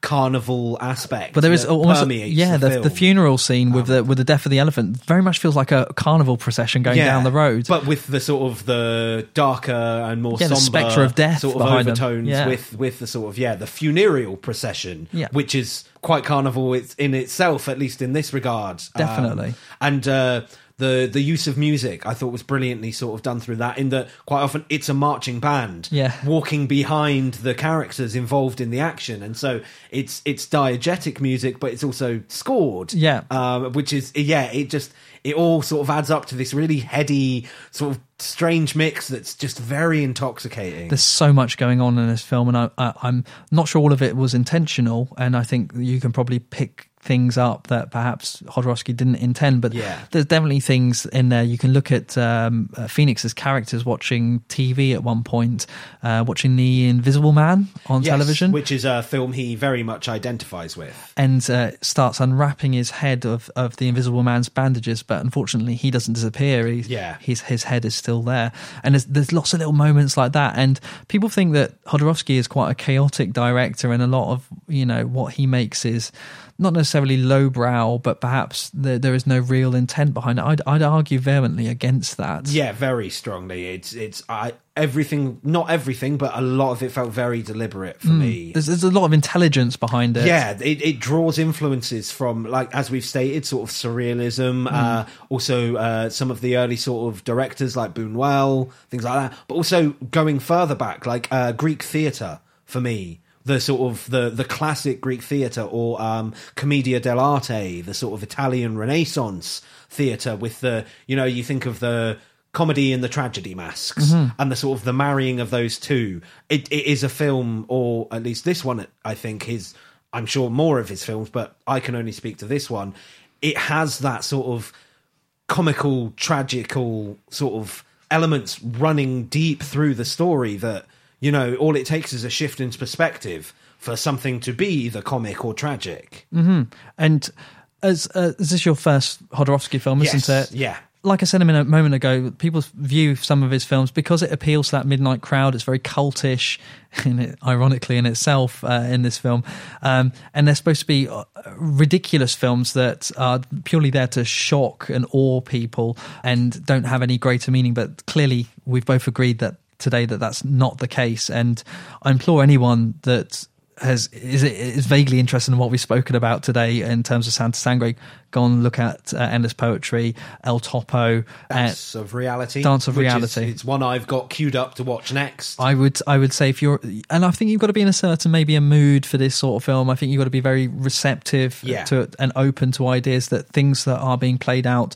aren't necessarily what they they, they seem and there's the, obviously definite amount of surrealism that goes on. Jodorowsky, I was, I was watching an interview with him and he says people offer him 200 million to go and make a film but he he would gladly take that if he could make a film on his own terms Yeah. is very clear that he makes films on his own terms, and whether it's a struggle to to to make a film, and it's, he's only made like nine or ten films. Yeah, for, for, for a career that spanned a fair few decades, Well, yeah. he's, he's not made many films. 50, I think no, fifty years. Um, he's not, yeah, hardly made anything. You know, he famously went to go and remake uh, Dune, and he had all these artists like Mobius there doing all the uh, paintings and the storyboards for him. It was all ready to go, but the fact that the, the the author and the studio was like, it's way too out there. Yeah. we're not going to make it. And I just, I just think what could have been with Jodorowsky's Dune, how how crazy, how mad that would have been, rather than just getting the straight story. And uh, even though David Lynch did it in the Mhm. end, and he's no not typically known for doing straight,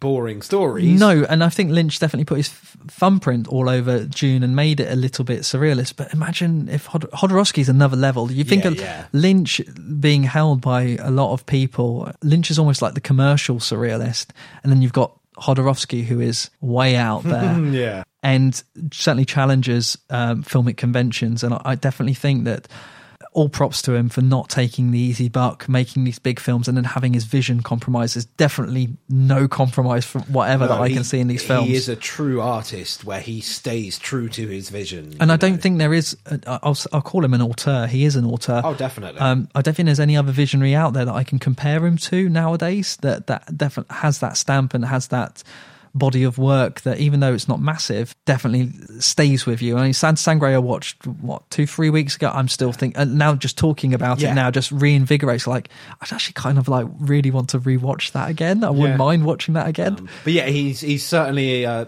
you know we mentioned sort of films where you can tell it's by a certain person, and even though I've only seen the one, I have the strong sense that you could not watch an Alejandro Jodorowsky film and not know that it's his. Mm, yeah, definitely, definitely not. Um, I, I was of, of uh, very privileged to be able to put on a large screen showing of the Dance of Reality, and my God, that was an experience and a half. Just to see how, how strange and how bizarre that was on a on a big screen, Yeah, just lend that. I would love to see Santa Sangre actually on a, on on a big screen. I, I think that would really give it some heft behind that as well. But seeing on a small screen equally as well had that sort of dingy, sort of personalized feel about it. It's like my thing. Do you know? Do you ever get that with films? Oh, oh, entirely. Like it's um, my first piece for the Film Seekers website was about uh, Korean film. Korean cinema Yeah. and how I sort of I I stumbled across these films to a degree, Mm. and I you know it was it was quite formative in, for for me becoming a film fan was staying up late at night.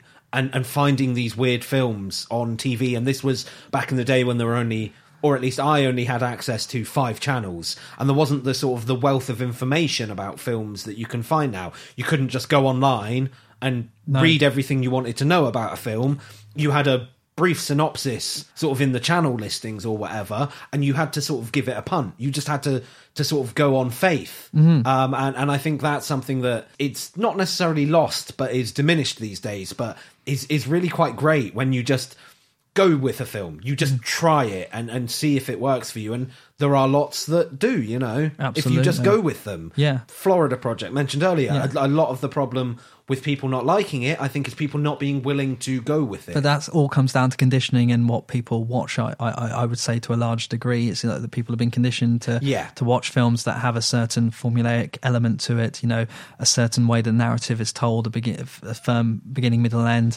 No surrealism in that everything has to be explained to the nth degree Yeah, to them. I think one of the big things, certainly for me, was to be able to shirk that off at an early age and be more receptive to those kind of films that you Yeah. talk about. And it's also what you're looking for in a film. Um, you know, so not just what you've been conditioned to respond to, but if you just want a bit of mindless escapism, you're not going to get that from certain films. And and again, it's it's there are times when that's all I'm looking for from a film, but I don't think that should be all that you watch. No, absolutely not. Any other thoughts on Santa Sangre, Mike? Um, I mean, some of the, the you you mentioned briefly, but some of the camera work is just bravura. Like the the tracking shots, the sort of the one shots. Um, it's it's quite uh odd film. It's it, there's a real sense of magic realism. Yes. in that it's you've got the sort of the magical, fantastical element from the circus, from Mhm. the carnival sort of feel of it. Definitely. Yet it's within a city in Mexico. I'm I'm I'm not sure. I couldn't really find anywhere that would tell me what city it's within, but it's it's quite a gritty, quite a sort of grimy city. Um, there- there's there's poverty quite clearly sort of there Sure. to sort of offset this strange, fantastical world that the circus, both performers and sort of the the sort of audience are within. Um, and the, yeah, I I just I found that juxtaposition really fascinating. Yeah, like the the rich and the poor and the the, the, working class people as well. Yeah, um, but the the circus itself feels quite sort of working class, Mm. even though because they are performers, there's a sort of strange, fantastical element to it. Definitely, definitely, yeah, definitely. Uh, if you're into magic realism, I, I think this is certainly a film that I would put atop of my list. Uh, yeah, there was also um, I quite liked the sort of uh, blurring of masculine and feminine traits, Okay. which you get through Phoenix being the His- arms, of, his, mother, um, which at times made him quite feminine, and the, the- even the the actions, like the way he moves his arms as his mother, becomes more feminine It was than when he's incredible, as wasn't it? It's it's a brilliant performance, especially when you think this is his son. Yeah. It- this is not a trained actor. You know, I, admittedly, I don't know how much Training he- he's had, Yeah, yeah. or how much he'd grown up around the sort of the film Sure. sets of his father.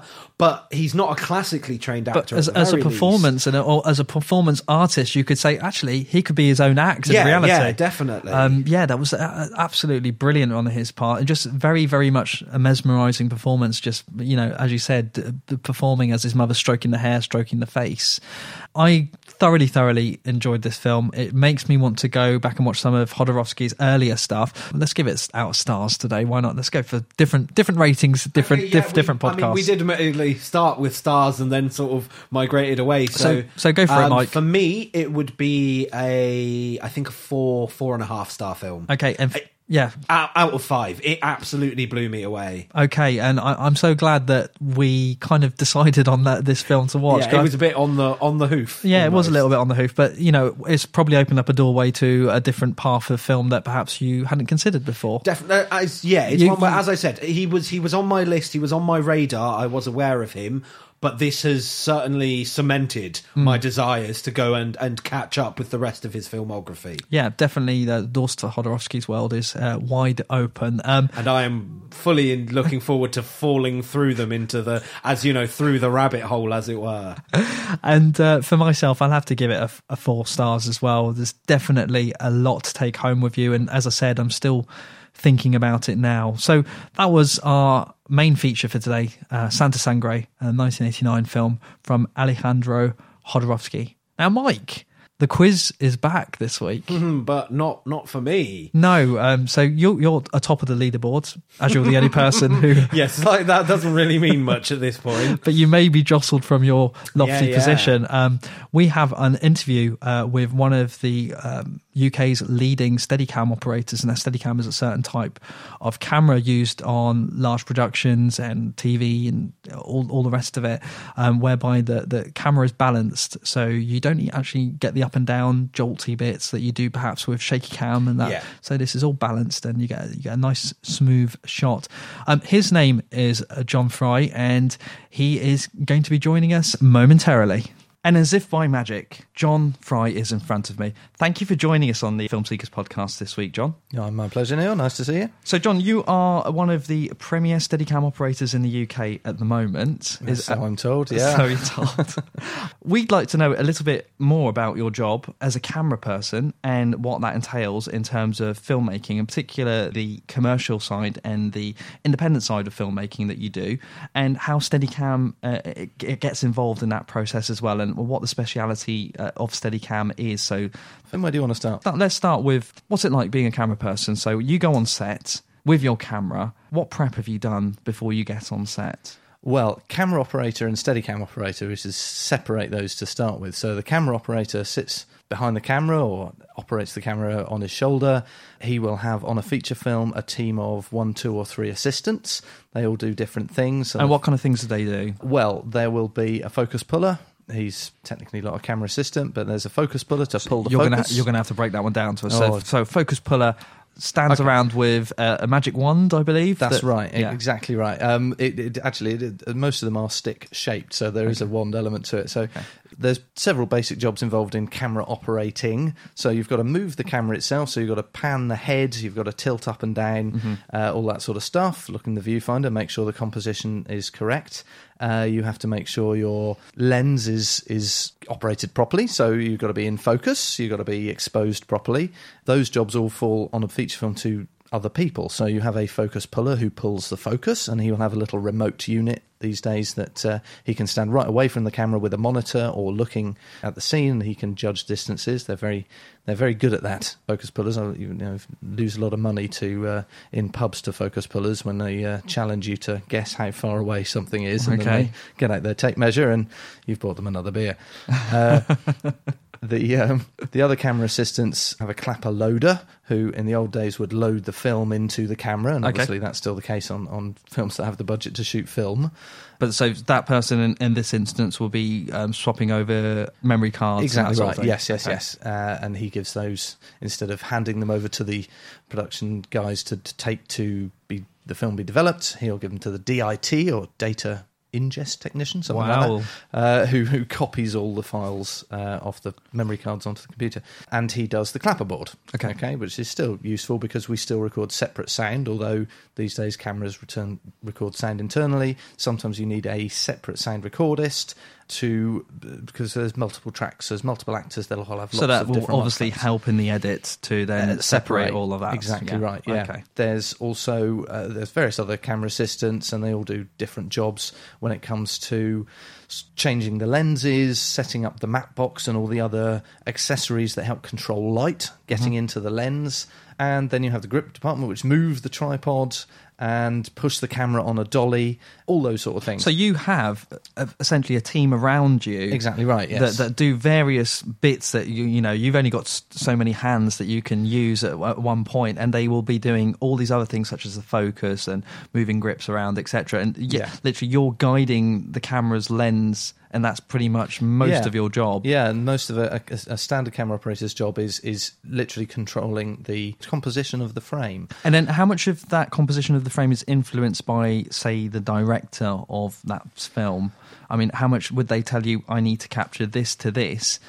How would you then take the director's vision and apply it to your own work? Would you just go, oh, yeah, I'll do exactly what you say? Or would you then put a little bit of artistry on there? It depends who the director is and how well planned the production is. So if it's Ridley Scott asking if it's you- Ridley Scott, there'll probably be a storyboard, and you will literally match your shot to the storyboard. So there's no there's no Um, room for any artistic impression. less, less, But you can- because it's okay. been so well thought out beforehand, and you don't mind, you know, you don't mind that as a camera operator because you're being part of that process that is so well thought out, um, and the frames so precisely controlled. Okay. um, where you do get a little bit more chance for uh, artistic expression as Mhm. a camera operator is those things that maybe want to be shot a bit more off the cuff. So you know, not quite Spinal Tap, but you know, anything that i- involves a, a bit more hectic elements of, of the drama um, or where it hasn't been so well thought out. The DOP is concentrating majoritively on lighting and the look of the film, and then the camera operator is then left to to create the perfect frame So- within so that. the DOP being the director of photography. Exactly. They are responsible for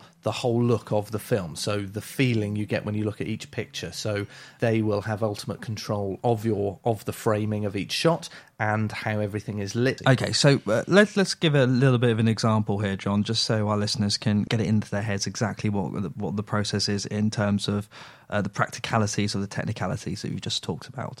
So I'm Denny Villeneuve. I've got my brand new film coming out. It is all about two young girls who go to school. The particular scene I want you to film for Denny today is involving uh, two girls having ice creams in a park, and it's a sunny day. Uh, these two girls are running across the park from left to right. All I need is a five second shot of that. How would you go about capturing that? Okay, well, you'd have a or what kind of questions would you ask? Yeah, you'd you'd have a word with the director of photography and the director themselves to see firstly how much movement you want in the shot. You could have a wide, big wide lens, set it static on the tripod, and just have the most beautiful wide shot of them running across the thing, which leaves a lot of empty space for them to run into, which could imply various things about their voyage of discovery. Okay.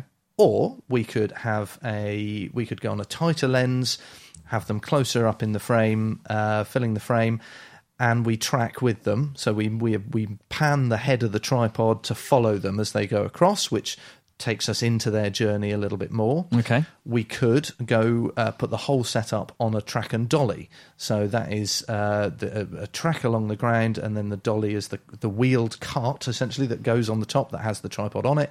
So that we have what's called a tracking shot. a tracking shot. So the camera physically moves with them. Okay. Uh, you could move the track contrary to their movement, which gives another implication. So what, go from right to left? So we we are moving right to left, and they're moving left to right, which then means the background moves proportionately more inverse to them, which makes it look like they're moving a lot faster. Interesting. Um, or reveals a lot more about the background. But so you can there's various ways of doing that, uh, and it all depends on what emotion, what part of the story you're trying to convey. So then, would you go to the director and ask them that Yes. question, or Yeah, if absolutely, if they hadn't already told you, obviously? Yeah, Uh, that's right. And the, the director of photography would also have an input on that because it's his style that is you're trying to add to with your work as operating the cameras. So he might have a particular love of the moving camera. So he might want to do low as every shot. You know, sometimes you see now. Literally every shot is moving. Every shot is on a track and dolly. And speaking of movement, John, um, let's talk about your speciality, which is Steadicam operating. Well, that was the next part I was going to say. There is you could put the camera on a Steadicam and then follow or precede those two girls running into that frame and through that frame. So we are literally with them as they go through their So- thing, so- physically in space, moving with them. And Steadicam allows you to have a much more natural uh, look, uh, a much more natural movement through a scene, um, which would certainly help our emphasis Mhm. uh, with those characters as they're as they're running through the park. For our listeners who don't know what a Steadicam is, can you just give a, a couple of lines as to exactly what is a Steadicam? Because I'm sure many people have heard of the term, but just the Steadicam itself is not a camera. The Steadicam supports a camera. So the Steady- Steadicam essentially is a a body worn camera stabilizing thing, which um, makes you look a bit like an army man with Yeah, some high tech exactly, gear yes. on it's, you. It's the it's the piece of equipment you see running along the touchlines at football matches, Uh-huh. um, and does all of those beautiful shots that, that you can't get on a tripod because it's stuck to one position. So, so literally, you become the tripod itself. So you have this camera strapped to you with all these weights and balances to keep that shot smooth. For example, at, at a football match, when you're tracking a ball along the touchline, you're not getting that shaky cam element. Is that is that correct? Exactly right. I, I- can best explain it in the words of the, the inventor, um, Uh, Garrett Brown, Garrett who Brown, uh, right. came up with the idea of the Steadicam in the in the seventies. Okay. He essentially wanted to create something that moves through and sees the world as a human being can. Although you don't realize it when you're walking around, your brain, your optic nerve, and your eyes give you a beautiful, beautifully stabilized view of the world. Mhm. Right? When you're walking along, your body's going up and down, but you don't see it. And the Steadicam arm, which supports the weight of the camera and the Steadicam sled, does exactly that. When you're walking up and down the stairs to bed and you've got a, a drink with you, Mhm. your your arm will absorb that movement. Right. Okay? Um, and that's what the Steadicam arm, arm does. So it's like a, it's like a dampener, essentially. E- Exactly right. Yeah, yeah, yeah. It, it dampens and smooths out your your inherent instability as a human being, and then coupled to that is the gimbal, which is a, a almost frictionless multi-axis, like a bearing, a set of bearings, which attaches the arm to the sled, and the sled is a essentially an upright post. On top is the camera. On the bottom is the monitor, so that you can see what you're doing, and your batteries. You need a monitor because to put your eye to the camera would then mean that, that you are hitting the, the, the camera. Camera. and having an influence on it. So the idea is that the whole thing hangs upright by the bottom being slightly heavier than the top. Okay. And because it's all around this frictionless gimbal, it means that you have control of the whole center of gravity of the whole thing by the lightest lightest touch of your fingers on that gimbal. And you can tilt up you can spin round you can uh, pan left and right. You can do all of those things by just you know three fingers on the gimbal. And this thing could weigh what 70 pounds. Right. uh, and you have literally fingertip control of it. So, because of the way that everything is weighted with your Steadicam, you literally have your camera either top or bottom of this pole, um, all balanced, putting obviously some strain on your body, but not as much as perhaps you would normally have if you were just holding it without the strapping on your body. Yeah, having having a camera on your shoulder gives a certain look. So Mm. your your Saving Private Ryan's and your war films particularly make a lot of use of handheld camera, and Mhm. that is where the camera is is sat on your shoulder. Mhm. Of course, that means all of your movements, walking, running, wibbling about, breathing, even. Are translated into the shot, so you can see all of that. Whereas the Steadicam separates you from it, And, and where can our listeners sort of view some iconic Steadicam shots? There's a really good website called Steady Shots. Okay. and literally, it's it's a a a database of some of the best Steadicam shots ever. are, So, are there any uh, that particularly like spring to mind that your uh, perhaps some of your favourite shots that have been Oh. used as Steadicam? I, I don't know that you spoke about the inventor Garrett Brown? Garrett his Brown, name is, right? Yeah, from Philadelphia in America. and he he obviously used the Steadicam to capture certain shots at a certain time when that technology wasn't available. So he just invented it. So Exactly right. Yeah, he uh, he made a test reel in the seventies with Hmm. his uh, running up and down the steps of the Chicago Museum of Art, for example. Okay. and uh, within a few months, he was doing that same shot with Sylvester Stallone for Rocky. Oh, the that's where that iconic steps, Yeah, up and so down, That was literally part of his his show reel to show what the Okay. Steadicam could do. A certain guy you may have heard of called Stanley Kubrick also stole that reel.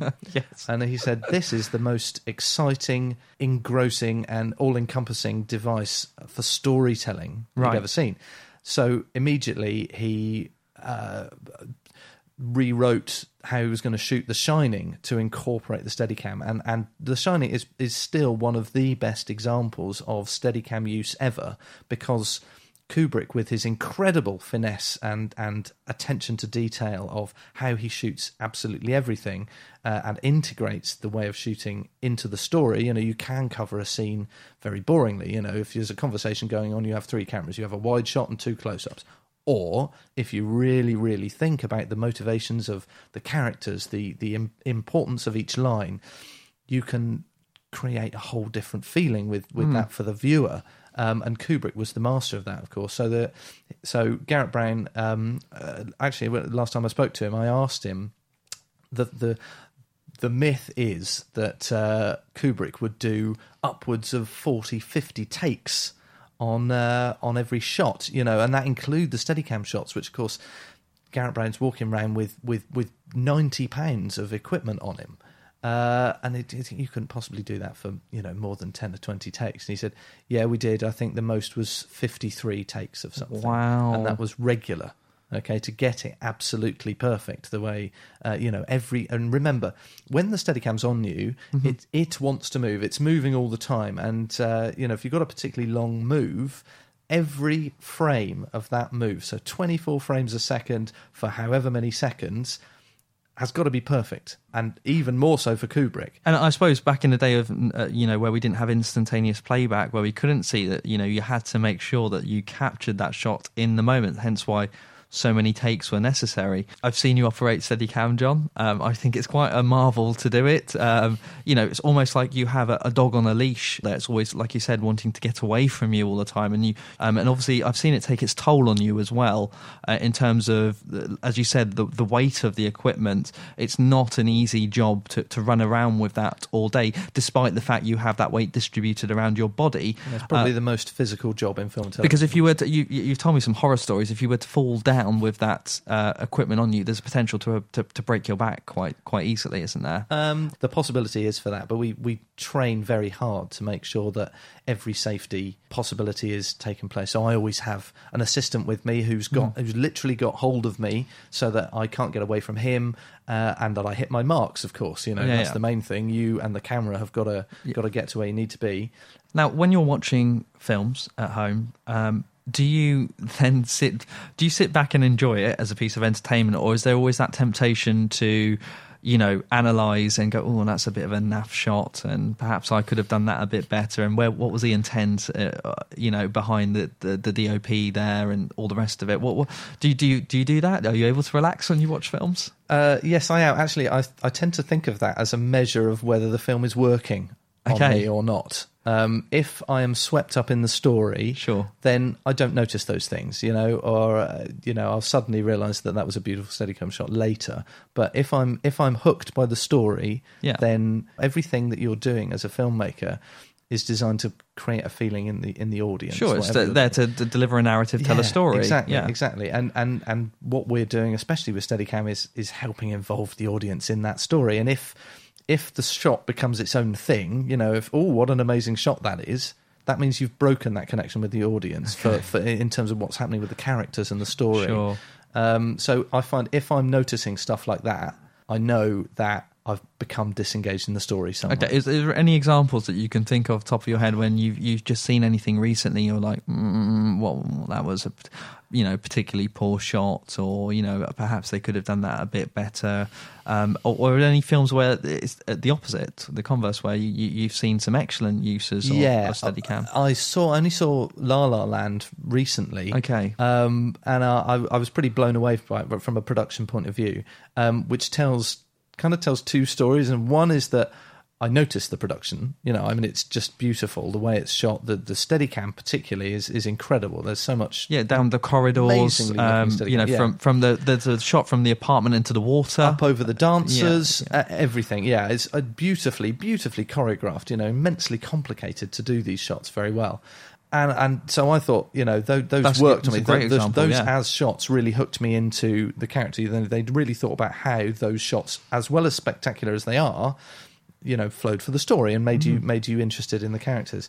There's so many examples of, But of, that- that- of bad. Uh, I mean, there's, there's quite a lot of bad Steadicam out there. We put your name out on the internet yesterday, and uh, we asked our readers and our listeners for a couple of questions, and, and we we do have a few questions. Jason Michael uh, has posted a, a lovely question for you. He's asked regarding some of Kubrick's films here. So I'm I'm positive everyone has a favourite type of shot. For example, I love the centered close-ups in Silence of the Lambs or in Kubrick's films.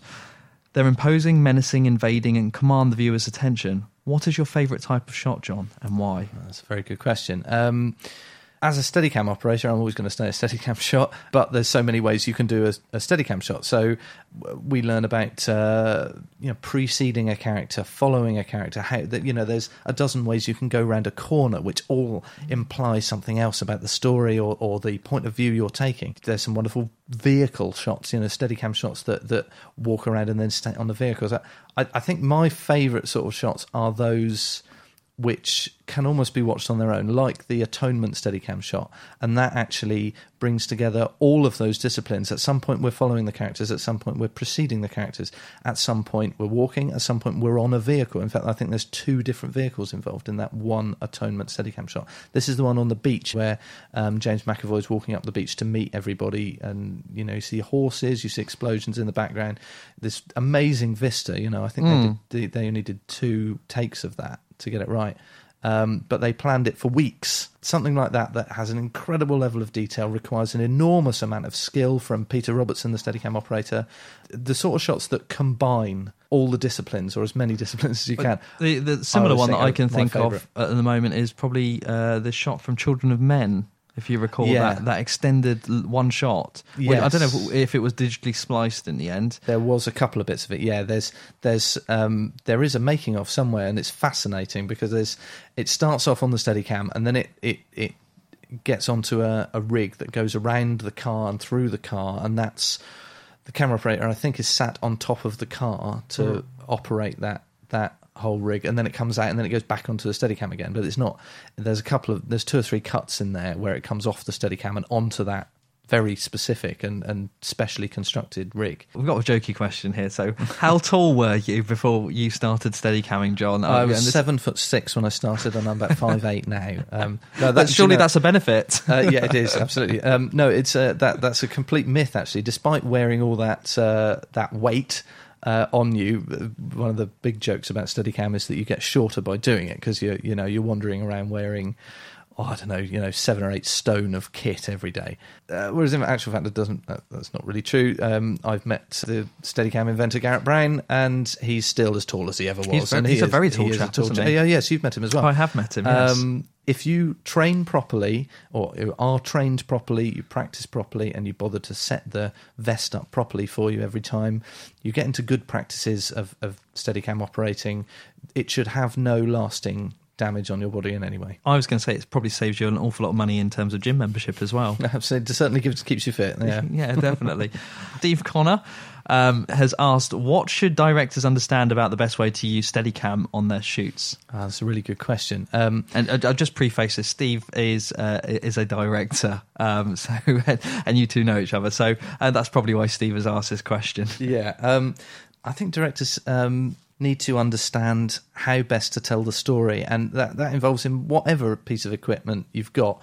Steadicam specifically was designed to, and still does best, a human being's point of view, being be it a point of view of a character.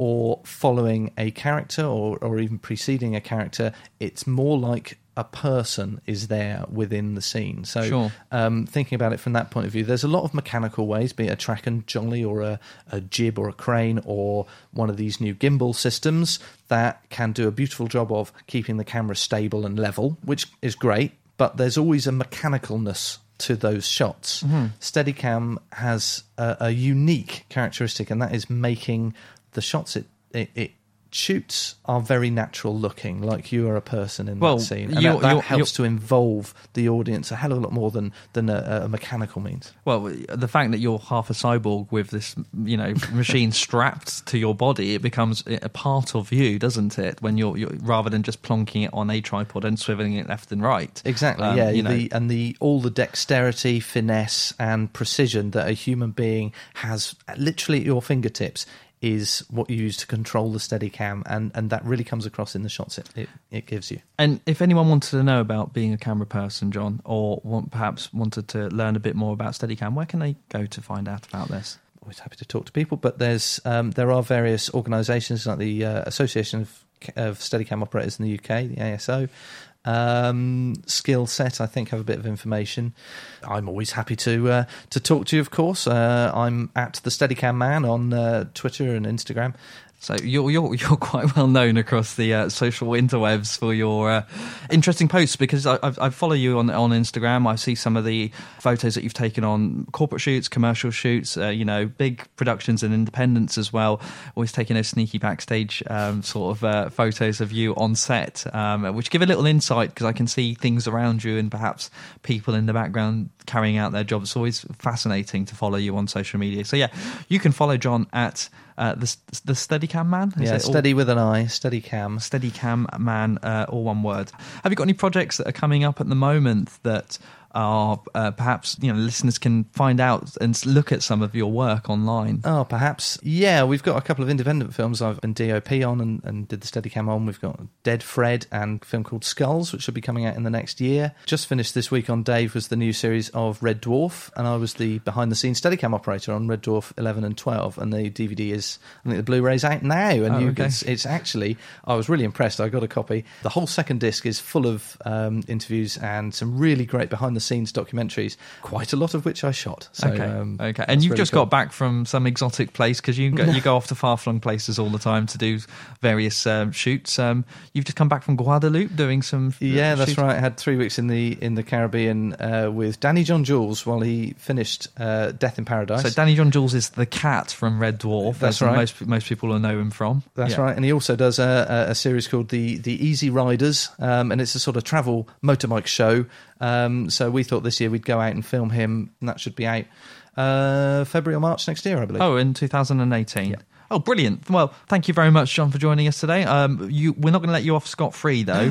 uh, we have our quiz, which we will pose to every single uh, guest my on our show. I know. Don't be too scared. Uh, we'll lull you in with a bit of our music. So, Oh, I feel more relaxed already. yeah, there we are. It's our quiz music. It's there to just chill you out. Have a sip of your squash while uh, we dig out the questions. Now, the way the quiz works is we'll pose you 10 questions. Right. Okay. You'll get three points for each question that we pose to you. Okay. You will then have a bonus question on your third, sixth, and ninth question. Okay? Okay. And those bonus questions are worth six points. Calculator standing by. I've got it. It's out of 39 in total. Okay? Um, but you get to pick your bonus round. So we have got a choice of today Kings and Queens or Mamma Mia. Blimey. I think I go for Kings and Queens. Kings and Queens it is, John. So, are you ready for the Film Seekers quiz? I'm as ready as I'll ever be now. Give it to me. Okay. The filmseekers.com quiz. Number one. Who were in search of One Eyed Willie's treasure in the 1985 Richard Donner film? The Goonies were. It was The Goonies. There are three points for you, John. Well done. I'm going to have to get the calculator out in a moment. Number two. Michael Sembello's Maniac was nominated for an Oscar for the Best Original Song in 1984. Which film did it feature in? Well, you know the song, don't you? Yeah. She is a maniac. Don't know the film. You don't know the film, you're going to give up on that one. Yeah. Okay, so that film was Flashdance, Ah, of of course. course it it has all the things, so we'll give you the incorrect horn on that one. That's a, that's a, that's a disappointing horn there.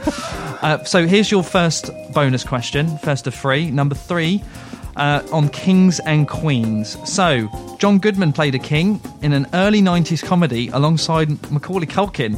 Who?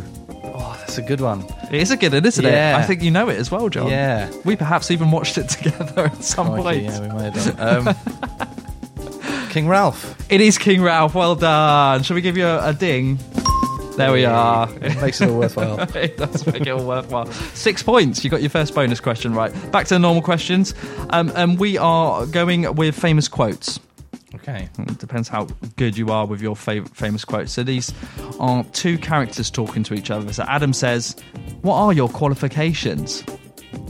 And this person replies, ah, well, I attended Juilliard, I'm a graduate of Harvard Business School, and I travel quite extensively. I lived through the Black Plague and had a pretty good time during that. I've seen The Exorcist about 167 times, and it keeps getting funnier every single time I see it. Not to mention the fact that you're talking to a dead guy. Now, what do you think? You think I'm qualified? That's my best acting. I'm never going to be an good. actor. Um, seen The Exorcist 167 times, so that's probably Mark Kermode. No. Uh, um, yeah, it's one of those that's very memorable, but can't quite bring it to mind. No, you're going to give up No, on this I'm one. gonna give up on it. Okay, so number four was Beetlejuice. Oh, of course it was. Damn It it. was, of course, it was Beetlejuice. I could see Michael Keaton in my head. It was my excellent acting, of Yeah, course it it was. was. Um, we'll give you the incorrect horn for that one. Sorry, John. Yeah, I've fail. had the incorrect horn so many times. Number five, Behave. Uh, in which year did the following films get a US cinematic release? I need the exact year. There's no head. There's no headroom on this one at all. Okay. So these three films: Chinatown, The Texas Chainsaw Massacre, and Young Frankenstein. Which year did all three of All those three? films The same out? year? Same year. Oh, US cinematic God. release. So, Chinatown, Texas Chainsaw Massacre, and Young Frankenstein. That's the uh, Mel Brooks film yeah, with Gene Wilder. Endlessly quotable. yeah, 1973. One year. You're joking. Out. I'm quite impressed I was so close. you were very close. 1974. Incorrect. Disappointing. Uh, so that was uh, number five incorrect. Number six. So back to your bonus questions, John. Your second of three bonus questions on kings and queens. In the spiritual follow up to Interview with a Vampire, late pop star Aaliyah played Queen Akasha. What was the film called? I loved Interview with a Vampire. So this was a sequel, and I, it went under the radar. Um, Yeah. and I did watch it. It was okay. Uh, it's been a while though, but uh, Aaliyah was brilliant in it. I Yeah, say. yeah. Interview with the Vampire. So it's um, Yeah, she was Queen Akasha, played by Aaliyah. What was the name of the film? no, No, don't know. okay, so uh, that was Queen of the Damned. Ah, yeah, I did. I- Queen I've of heard of it, but I don't think I've seen it. No, uh, you should do it. It's, an, it's actually an okay film considering it stars a pop star, and she's pretty good in it.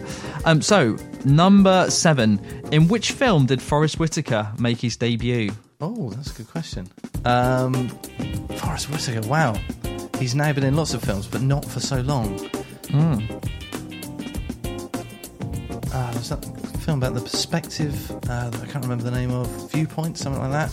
That's no, he's definitely famous before then. Don't know. Okay, so number seven, uh, you've given up on. We'll give you the incorrect horn. It is Fast Times at Ridgemont High, which had loads and loads of other people in it, including Sean Penn as well in his uh, first uh, escapade onto uh, celluloid. So, number eight. A Nightmare on Elm Street entries, three, four, and five have the word dream in the subtitle. Right. Name any one of them. Sorry, give me that again. So, Nightmare on Elm Street Yeah. entries three, four, and five into the franchise dream. have the word "dream" in the subtitle. So it's called A Nightmare on Elm Street Three, Something something, something, or has "dream" in it oh, somewhere. God. Can you name any of the three? Freddy's dream.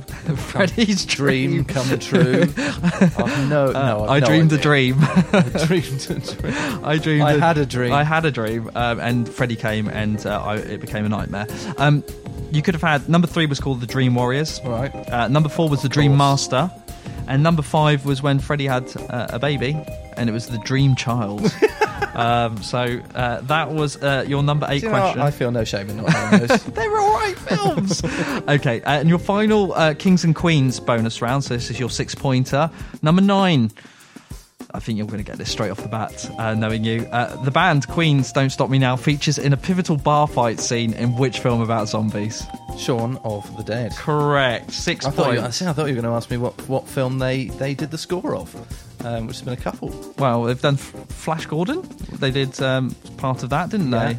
Um, Highlander. Highlander. Oh God, you, you're, you're, da- you're, as you're, you're down with your Uh, queen. several, I should have been a bit more harsh with these questions, the knowing that you were coming in. Um, but well done. Um, that's six points to you, John. You've clawed back some some some points that have gone under the radar here, but it's a, it's a it's a tough quiz. I'll give you that much. And your final question for today, uh, number ten. Whose philosophy is the following? Life moves pretty fast. If you don't stop and look around once in a while, you could miss it. Pretty ah, famous. yeah. Is of our era, I have to say. Is he? He is very much so. Do you want me to say it again? to you? Yeah, go on. Life moves pretty fast. If you don't stop and look around once in a while, you could miss it. No, I don't know. Okay, you get the incorrect horn, John. It is Ferris Bueller from Ferris Bueller's Day Yeah, what do you mean? Off. What do you mean? He's of our vintage? He's like four. He's like at least ten or fifteen years older. I than don't know how old you are, John. So um, there we go. That's exactly how old I am. that is the quiz over, John. Uh, do you want to know your final Much tally? younger than I sound. um, your final scores is I'm in second place overall. you are in second place overall by, by default. Yeah, um, yeah. yeah, you scored 15, which is actually okay out of 39. I think it was you got two bonus questions right, which helped uh, get your six points in there. Yeah, you go on to our leaderboard number two uh, on our hot wall. I'm sure, Everyone do worse. I'm sure it will be populated. I by, want that packet of biscuits, second prize. by more people soon. Um, do you have any films that you think are worth checking out from from your perspective at the moment? Not you know as a not not as a cameraman, just as a regular punter. Is there anything that you've seen recently? Anything you're looking forward to that um, maybe our listeners might want to check out? Uh, yeah, I I actually enjoyed Thor Ragnarok um, more than I thought it was. I, it was different to the others. I really enjoyed Kenneth Branagh's sort of take on it, but this one is. Uh, it's definitely got the sense of the Australian humour in it, and, and that was New really Zealand, re- New Zealand. Oh, sorry, New, New Zealand. Zealand, yeah, don't get them confused, they oh, hate that. Goodness, yeah, I don't want, to, don't want a, a Kiwi No, hate, hate you- crowd hate- on my doorstep. no, you do not. I just love the idea of a, of a Kiwi hate crowd now. Yeah, no, I really enjoyed Ragnarok. I, I, I would quite like to see Murder on the Orient Express, just because it's Kenneth Branagh again. Do you have any Um, reservations or heard any feedback about Murder on the Orient Express? Uh, only from a technical point of view. Okay. Um, so I gather the there, there's some instances where the, the green screening, you know, every time they look out of a window, generally speaking, it's green screen because they're shooting on you know a big format film. I think 65 mm film shot on, coupled with anamorphic lenses. Uh, which, for those of you who don't know, um, a standard lens has a flat front element. So, Anamorphic is is almost like a fisheye effect, is it? Inverse fisheye? It is no the it, it- rather than the lens being concave or convex, it's actually curved at the sides. Oh, only, a bit like a bit like uh, one of these new mobile phones that has the glass around the side, not a little bit. Well, yeah, but- actually, there. Yes, it Okay. is like that. Yeah, so anamorphic lens curves, so it, Okay. it bends the edges of the picture. Right. Um, and because that creates various optical distortion and and uh, you know elements that that can disrupt the sort of the the actual transmission light passes through the lens. Uh, apparently, that's that looks like it's it's interfered with the green screen. So the green screen, ideally, you should be shooting on a, a flattish lens. Then, Well, it, it shouldn't matter, but in this case, because that coupled with the ultra high resolution, you know, big film, seems to uh, from from some accounts I've read, I haven't seen it myself, have account of have uh, created some some odd uh, mismatches with the with the uh, the green screening process, so it doesn't look quite as convincing as it should do. Okay, is there anything in the Oscar season that you've heard about that uh, perhaps maybe you, you might be interested in? I know you, you caught up with, uh, obviously, you caught up with La La Land from last year. Um, I know there's the new Spielberg film, The Post, which is coming out with Oh, Mel yes, Streep that and, looks quite fun. and Tom Hanks. Uh, it's got a very, very striking poster. Uh, I know there's um, Jessica Chastain and Idris Elba, both beautiful people, are going to be in the film called Molly's Game that's coming out in December. I met Is- Idris Elba a couple of months ago, actually. Oh, look at you name dropping. Oh, well. How was he? Uh, he, was very nice. He's just like he is in. It's just like he is in Luther, actually, um, in, in real life. Very, very understated and, and quiet. He was very nice. You didn't. You didn't use his private toilet like you did when you were because John has Oh. sh- shot uh, a music video. You don't know which one, do you? Oh, it's a documentary actually. Was with, it a documentary? Yeah, a documentary with Kanye West many years ago. Um, I think every Steadicam operator in the UK working at the time uh, worked on that, on this And on th- this there was- documentary, and it ended up. I'm not sure whether it end, even ended up being released on the television. Um, Okay, and he had a particular thing on set that no one else was supposed to use. Do you want to ex- explain this anecdote, well, John? Nobody said this to me. You know, so uh, we've gone in, we've set up, we've got everything ready, and he's in there doing his thing in his his studio. Um, and you know, I really needed the toilet. And what, what do you do? You know, that, you look around the place, and there's one. Oh, so I just nipped in. You know, had a wee and came out again. And uh, as I left, I noticed. You know, there's quite a lot of people in the room looking at me. Not Kanye, thankfully, he'd not noticed. Um, I went back out and got you know got on with setting up the Steadicam. And uh, I said, "What's what's going on?" Said, "You just used Kanye's private car seat." Oh, you did literally sit on his Oh, throne. I did. wow. Yeah, I know. And Oh, God, for that's- his use only. Oh, Bow to the have been throne. struck off if he'd noticed that. Yeah, that's that's particularly bad. Well, John, thank you for joining us today on the Film Seekers podcast. Your your time has been invaluable for us and very informative. So Oh, it's my absolute pleasure, Neil. Thank you very much for I, inviting me. I, I hope we catch up soon. Thank you. Bonjour. Hey everyone, I'm Jason Michael. And I'm Lee Brady, and we're the Atlantic Screen Connection podcast. We're a podcast that looks to analyze what makes films great with a warm atmosphere and a good laugh. New releases, retrospectives, and absolute classics all reassessed and reviewed. You can find the Atlantic Screen Connection podcast on SoundCloud, iTunes, Google Play, Stitcher Radio, and if you're looking for a more direct approach, you can find us on Twitter. Just look for Jason Michael at Atlantic SC and Lee Brady at Big Pick Reviews. Welcome to the Atlantic Screen Connection podcast. Let the games begin. Couple of chaps there that we quite like, Jason and Lee, with their Atlantic Screen Connection podcast. Far more intelligent podcast than the one we're doing at the moment. Yeah.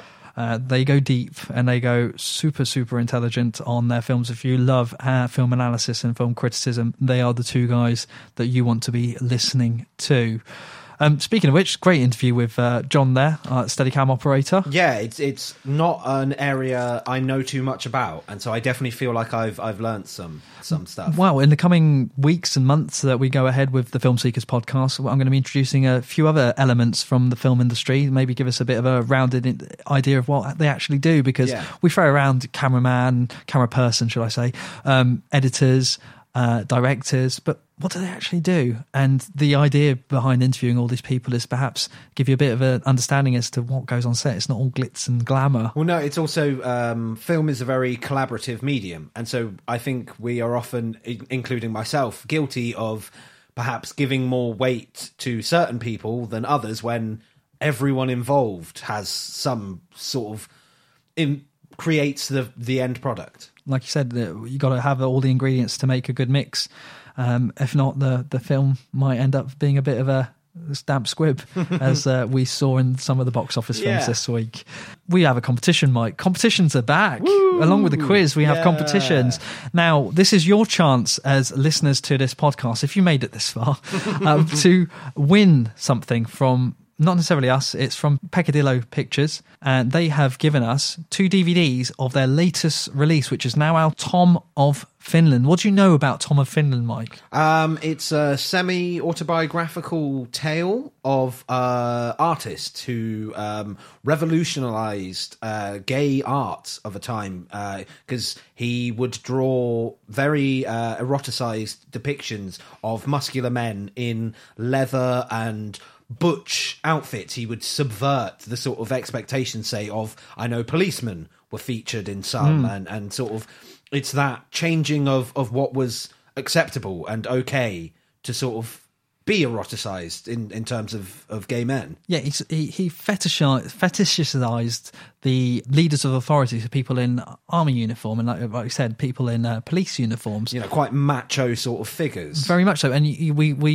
the thing that comes to mind immediately is uh, the village people. Which you- it, that had an effect. yeah, I I know. definitely think that Tom of Finland had a direct effect on the village people's sort of attire. Yeah, yeah. uh, and obviously their integration into as part of the gay community of the time. So this follows the story of Tuka Laik Laiksonen. Sorry, Finland, and um, his growing up basically as he was a soldier in World War Two. Yeah. I had some experiences there, um, not necessarily just sexual, but some traumatic experiences as well. It's played by Pekka Strang in the lead role, and how he wasn't accepted within the army and how he struggled with life afterwards.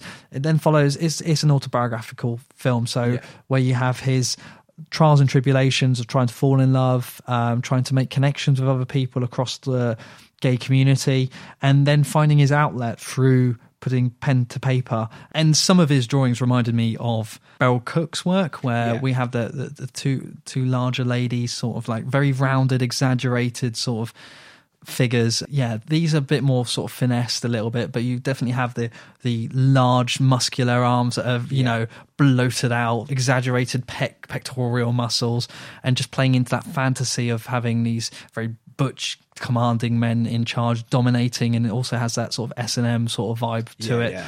So Tom of Finland is out on DVD now through Peccadillo Pictures. Uh, and you can win a copy of this great film um, by just simply emailing us hello at filmseekers.com. You can also Uh, tweet us at filmseekers and also get in contact with us through the Facebook group, uh, Facebook slash filmseekers. So the competition is open to everyone that lives in the UK and Northern Ireland, and we will put the closing date for this competition as being the 27th of November. So if you can get your entries in to us before then, we'll announce the winners on the website and on our next podcast as well. So great opportunity there to get a great film for free. And now it's time for our home and video streaming recommendations. So something that you can go and seek out for yourself. Uh, you can uh, take one of our advices on one of the many streaming services that are out there. The ones that we usually cover are Netflix, Amazon Prime, and iPlayer. For myself, for this month, Netflix UK has the brilliant Steve Jobs, directed by Danny Boyle, and Michael Fassbender plays the lead role of this very iconic char- uh, character, person um, of the technology world who uh, passed away sadly a few years ago. Very divisive character as well, not always the nice man in the turtleneck black top uh, that we we always thought he might be. The Seth Rogen's in this film as well. Kate Winslet plays a large part. Steve Jobs is now available for you to watch on Netflix UK. Mike, Uh, yeah, so my uh, Netflix recommendation would be uh, 1922, which is an adaptation of a Stephen King uh, short story, I think, not a novel in this case, uh, but stars Thomas Jane uh, and is set, as unsurprisingly, in the year 1922, so Depression era, and concerns a family on a farm and the drastic uh, decision taken by the father that has uh, long ranging ramifications for the son. Okay, this is Netflix original, isn't it? Yes, it is. So there's a lot of an awful lot of Netflix original content out there. So 1922 is definitely one to watch. Yeah, yeah, it's, it's it should be on your radar. Okay, Amazon Prime now. Um, I have spotted, and we gave away DVDs for this uh, a couple of podcasts ago. Uh, you can now watch a man called Ove on there, which is a Swedish film about a bit of a Victor Meldrew type who um, lost his wife, tries to end his life. And just has to get along with the modern world and doesn't really want to involve himself. It's based on a book.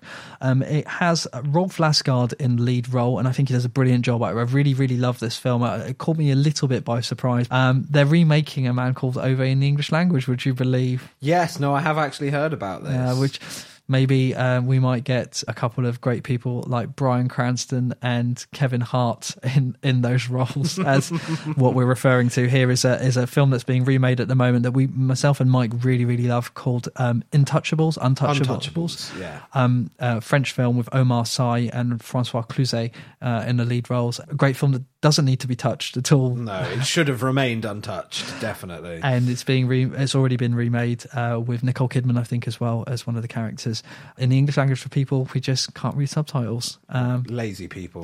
lazy people. so, A Man Called Ove is on Amazon Prime UK. Uh, well, well worth a watch. And Mike, your recommendation for Amazon Prime? Yeah, so it's not actually free on uh, Prime, but Oh, you, darn. you can rent it for just uh, 99p, which is a bargain, is Prevenge. Oh, yes. So the Alice Lowe written, directed, starring uh, horror film from earlier on in the year.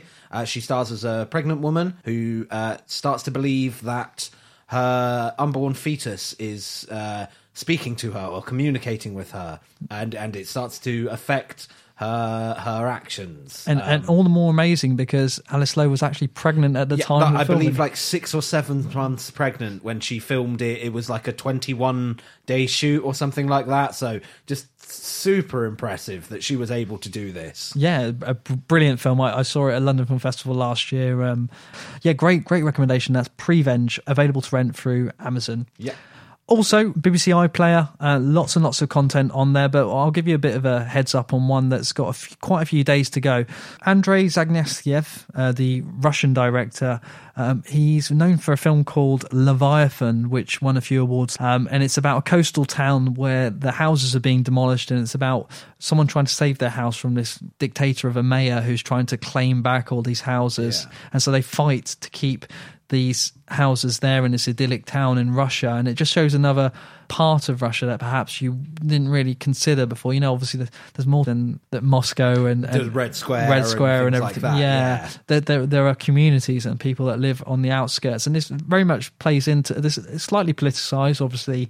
With the destruction of the coastal towns and everything else, you can read it on lots of different levels. Won lots of awards. It's a brilliant, brilliantly powerful film. He had a film this year uh, doing the festival circuit called Loveless, which uh, uh, I think is a really, really powerful film. I got to see that a few weeks ago, and I, I would implore all of you to to see that at some point when it finally comes to UK cinemas, which I think is early next year. But uh, Leviathan's on there on the BBC iPlayer for you to watch over the next course of 25 days. And if you have any recommendations, why not tell us what you've seen recently and and let us seek out some films and let's talk about them and send us an email to hello at film seekers or tweet us and, and get involved Yeah, as as we proved earlier, you know, with the Spirit Awards, we're not up on every film that we necessarily should be. And so, if if you're aware of a film that you've heard us speaking and you think we would like, we'd love to hear a recommendation from you, or you just want to talk about some of the films that you've seen that we've also seen. You know, it's part of the reason of this podcast is it's great to have discussions Absolutely, yeah. with with people who are similarly similarly interested. So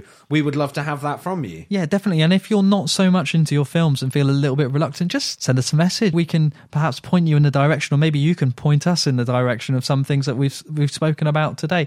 It is all about that interaction, and there are numerous ways that we've spoken about through Twitter, Facebook, even Instagram. If you want to enter your photos, you can you can get involved with us. And we just want to say thank you so much to everyone who's been involved over the last four podcasts. We're now on to number five here just want to say thank you so much for listening. It just even just if you haven't made it to the end, um, you're probably not going to hear this either.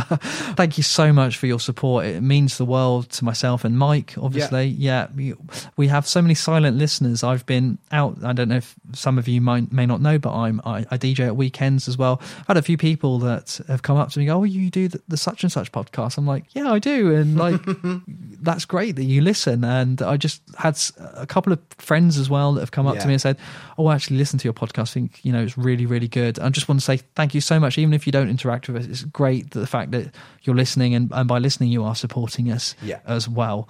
As usual, thank you to Bo from Big Num for the music that we always use. It's from the album From Monkey Came Man, From Man Came Me, and that's available from all good MP3 sites. Next time, Michael, what are we talking about? Uh, we will be talking about a Christmas Tale. A Christmas Tale. So, just before Christmas, our next podcast should come out in the next two weeks. We're going to be going a little bit left of centre as we have been. We're not going to be chasing your Scrooged or your Gremlins or your It's a Wonderful Life. The films everyone sees at Christmas and has already talked to death, pretty much. We're going to be talking about some films that mean a lot to other people in non-English speaking countries. So, A Christmas Tale is a French film starring. Uh, Matthew Amalric and Catherine Deneuve. So you will know Matthew Amalric from A Question of Sport. Sorry, I mean uh, Quantum of Solace, uh, the James Bond film uh, where he played the bad guy. I believe. Yes. Catherine Deneuve, obviously Belle de Jour. Yeah, you should know from so many films. So many films, and this, from what we understand, is quite revered in its home country of France. Yeah, it's it's sort of it's a French, you know, where "It's a Wonderful Life" is in English language countries sort of held up to that high regard. Is seen as a quintessential Christmas film. A Christmas Tale in France is that. and uh, it came out 2008 so not too long ago but it seems to have embedded itself in, in french culture i'm sure we'll see some uh, smoking scenes in that one as we've uh, spoke about that one earlier and also we'll be touching upon ingmar bergman's fanny and alexander now, this was originally filmed as a meant to be a TV sort of series, uh, split into four parts. It goes just over the five hour mark, so it's quite lengthy. But then someone decided to make a film edit of it, which is three hours long. We'll be endeavoring to watch one of the two for the next podcast, and this is held aloft once again by Ingmar's peers and that country as one of the quintessential sort of Christmas films. I'm intrigued as to see how that works in terms of Fanny Alexander because I'm aware of the film, but I just wasn't aware that there was a Christmas element to Hmm, it. yeah, yeah. Um, so very, very much looking forward to talking about Fanny, Ale- Fanny and Alexander and a Christmas tale for our next podcast. Yeah. We're going to end on our last line as per usual. Um, not going to be as creepy as when we quoted uh, Kevin Spacey a few weeks ago. I hope that this person doesn't come up in any lists by the time we do Well, you just can't tell you these days, unfortunately. Can't tell, can you? And it comes from uh, a Danny Boyle film. We spoke about Danny Boyle a minute ago with Steve, Steve Jobs. Jobs. film. This comes from one of his first films around the Trainspotting sort of era. And it's Shallow Grave. And this is spoken by the character David Stephens, who is played by Christopher Eccleston, who you may know as one of the doctors or the iterations of Doctors Doctor Who. This character, David Stephens, uh, spoke these final lines in Shallow Grave. And Shallow Grave is a film about uh, three people who live in a flat in Edinburgh who then have to bury a dead body without getting caught for it so they can take a load of money. Great film. Fantastic. So the final line is Oh, yes, I believe in friends. I believe we need them. But if one day you find that you can't just trust them anymore, then what? What then? Thank you for listening and goodbye. Bye bye. This episode has ended, but your film journey doesn't have to. Head over to filmseekers.com where you'll find more reviews, ideas, and news. We're also on Twitter and Facebook. Why not connect with us and let us be part of your film seeking adventure?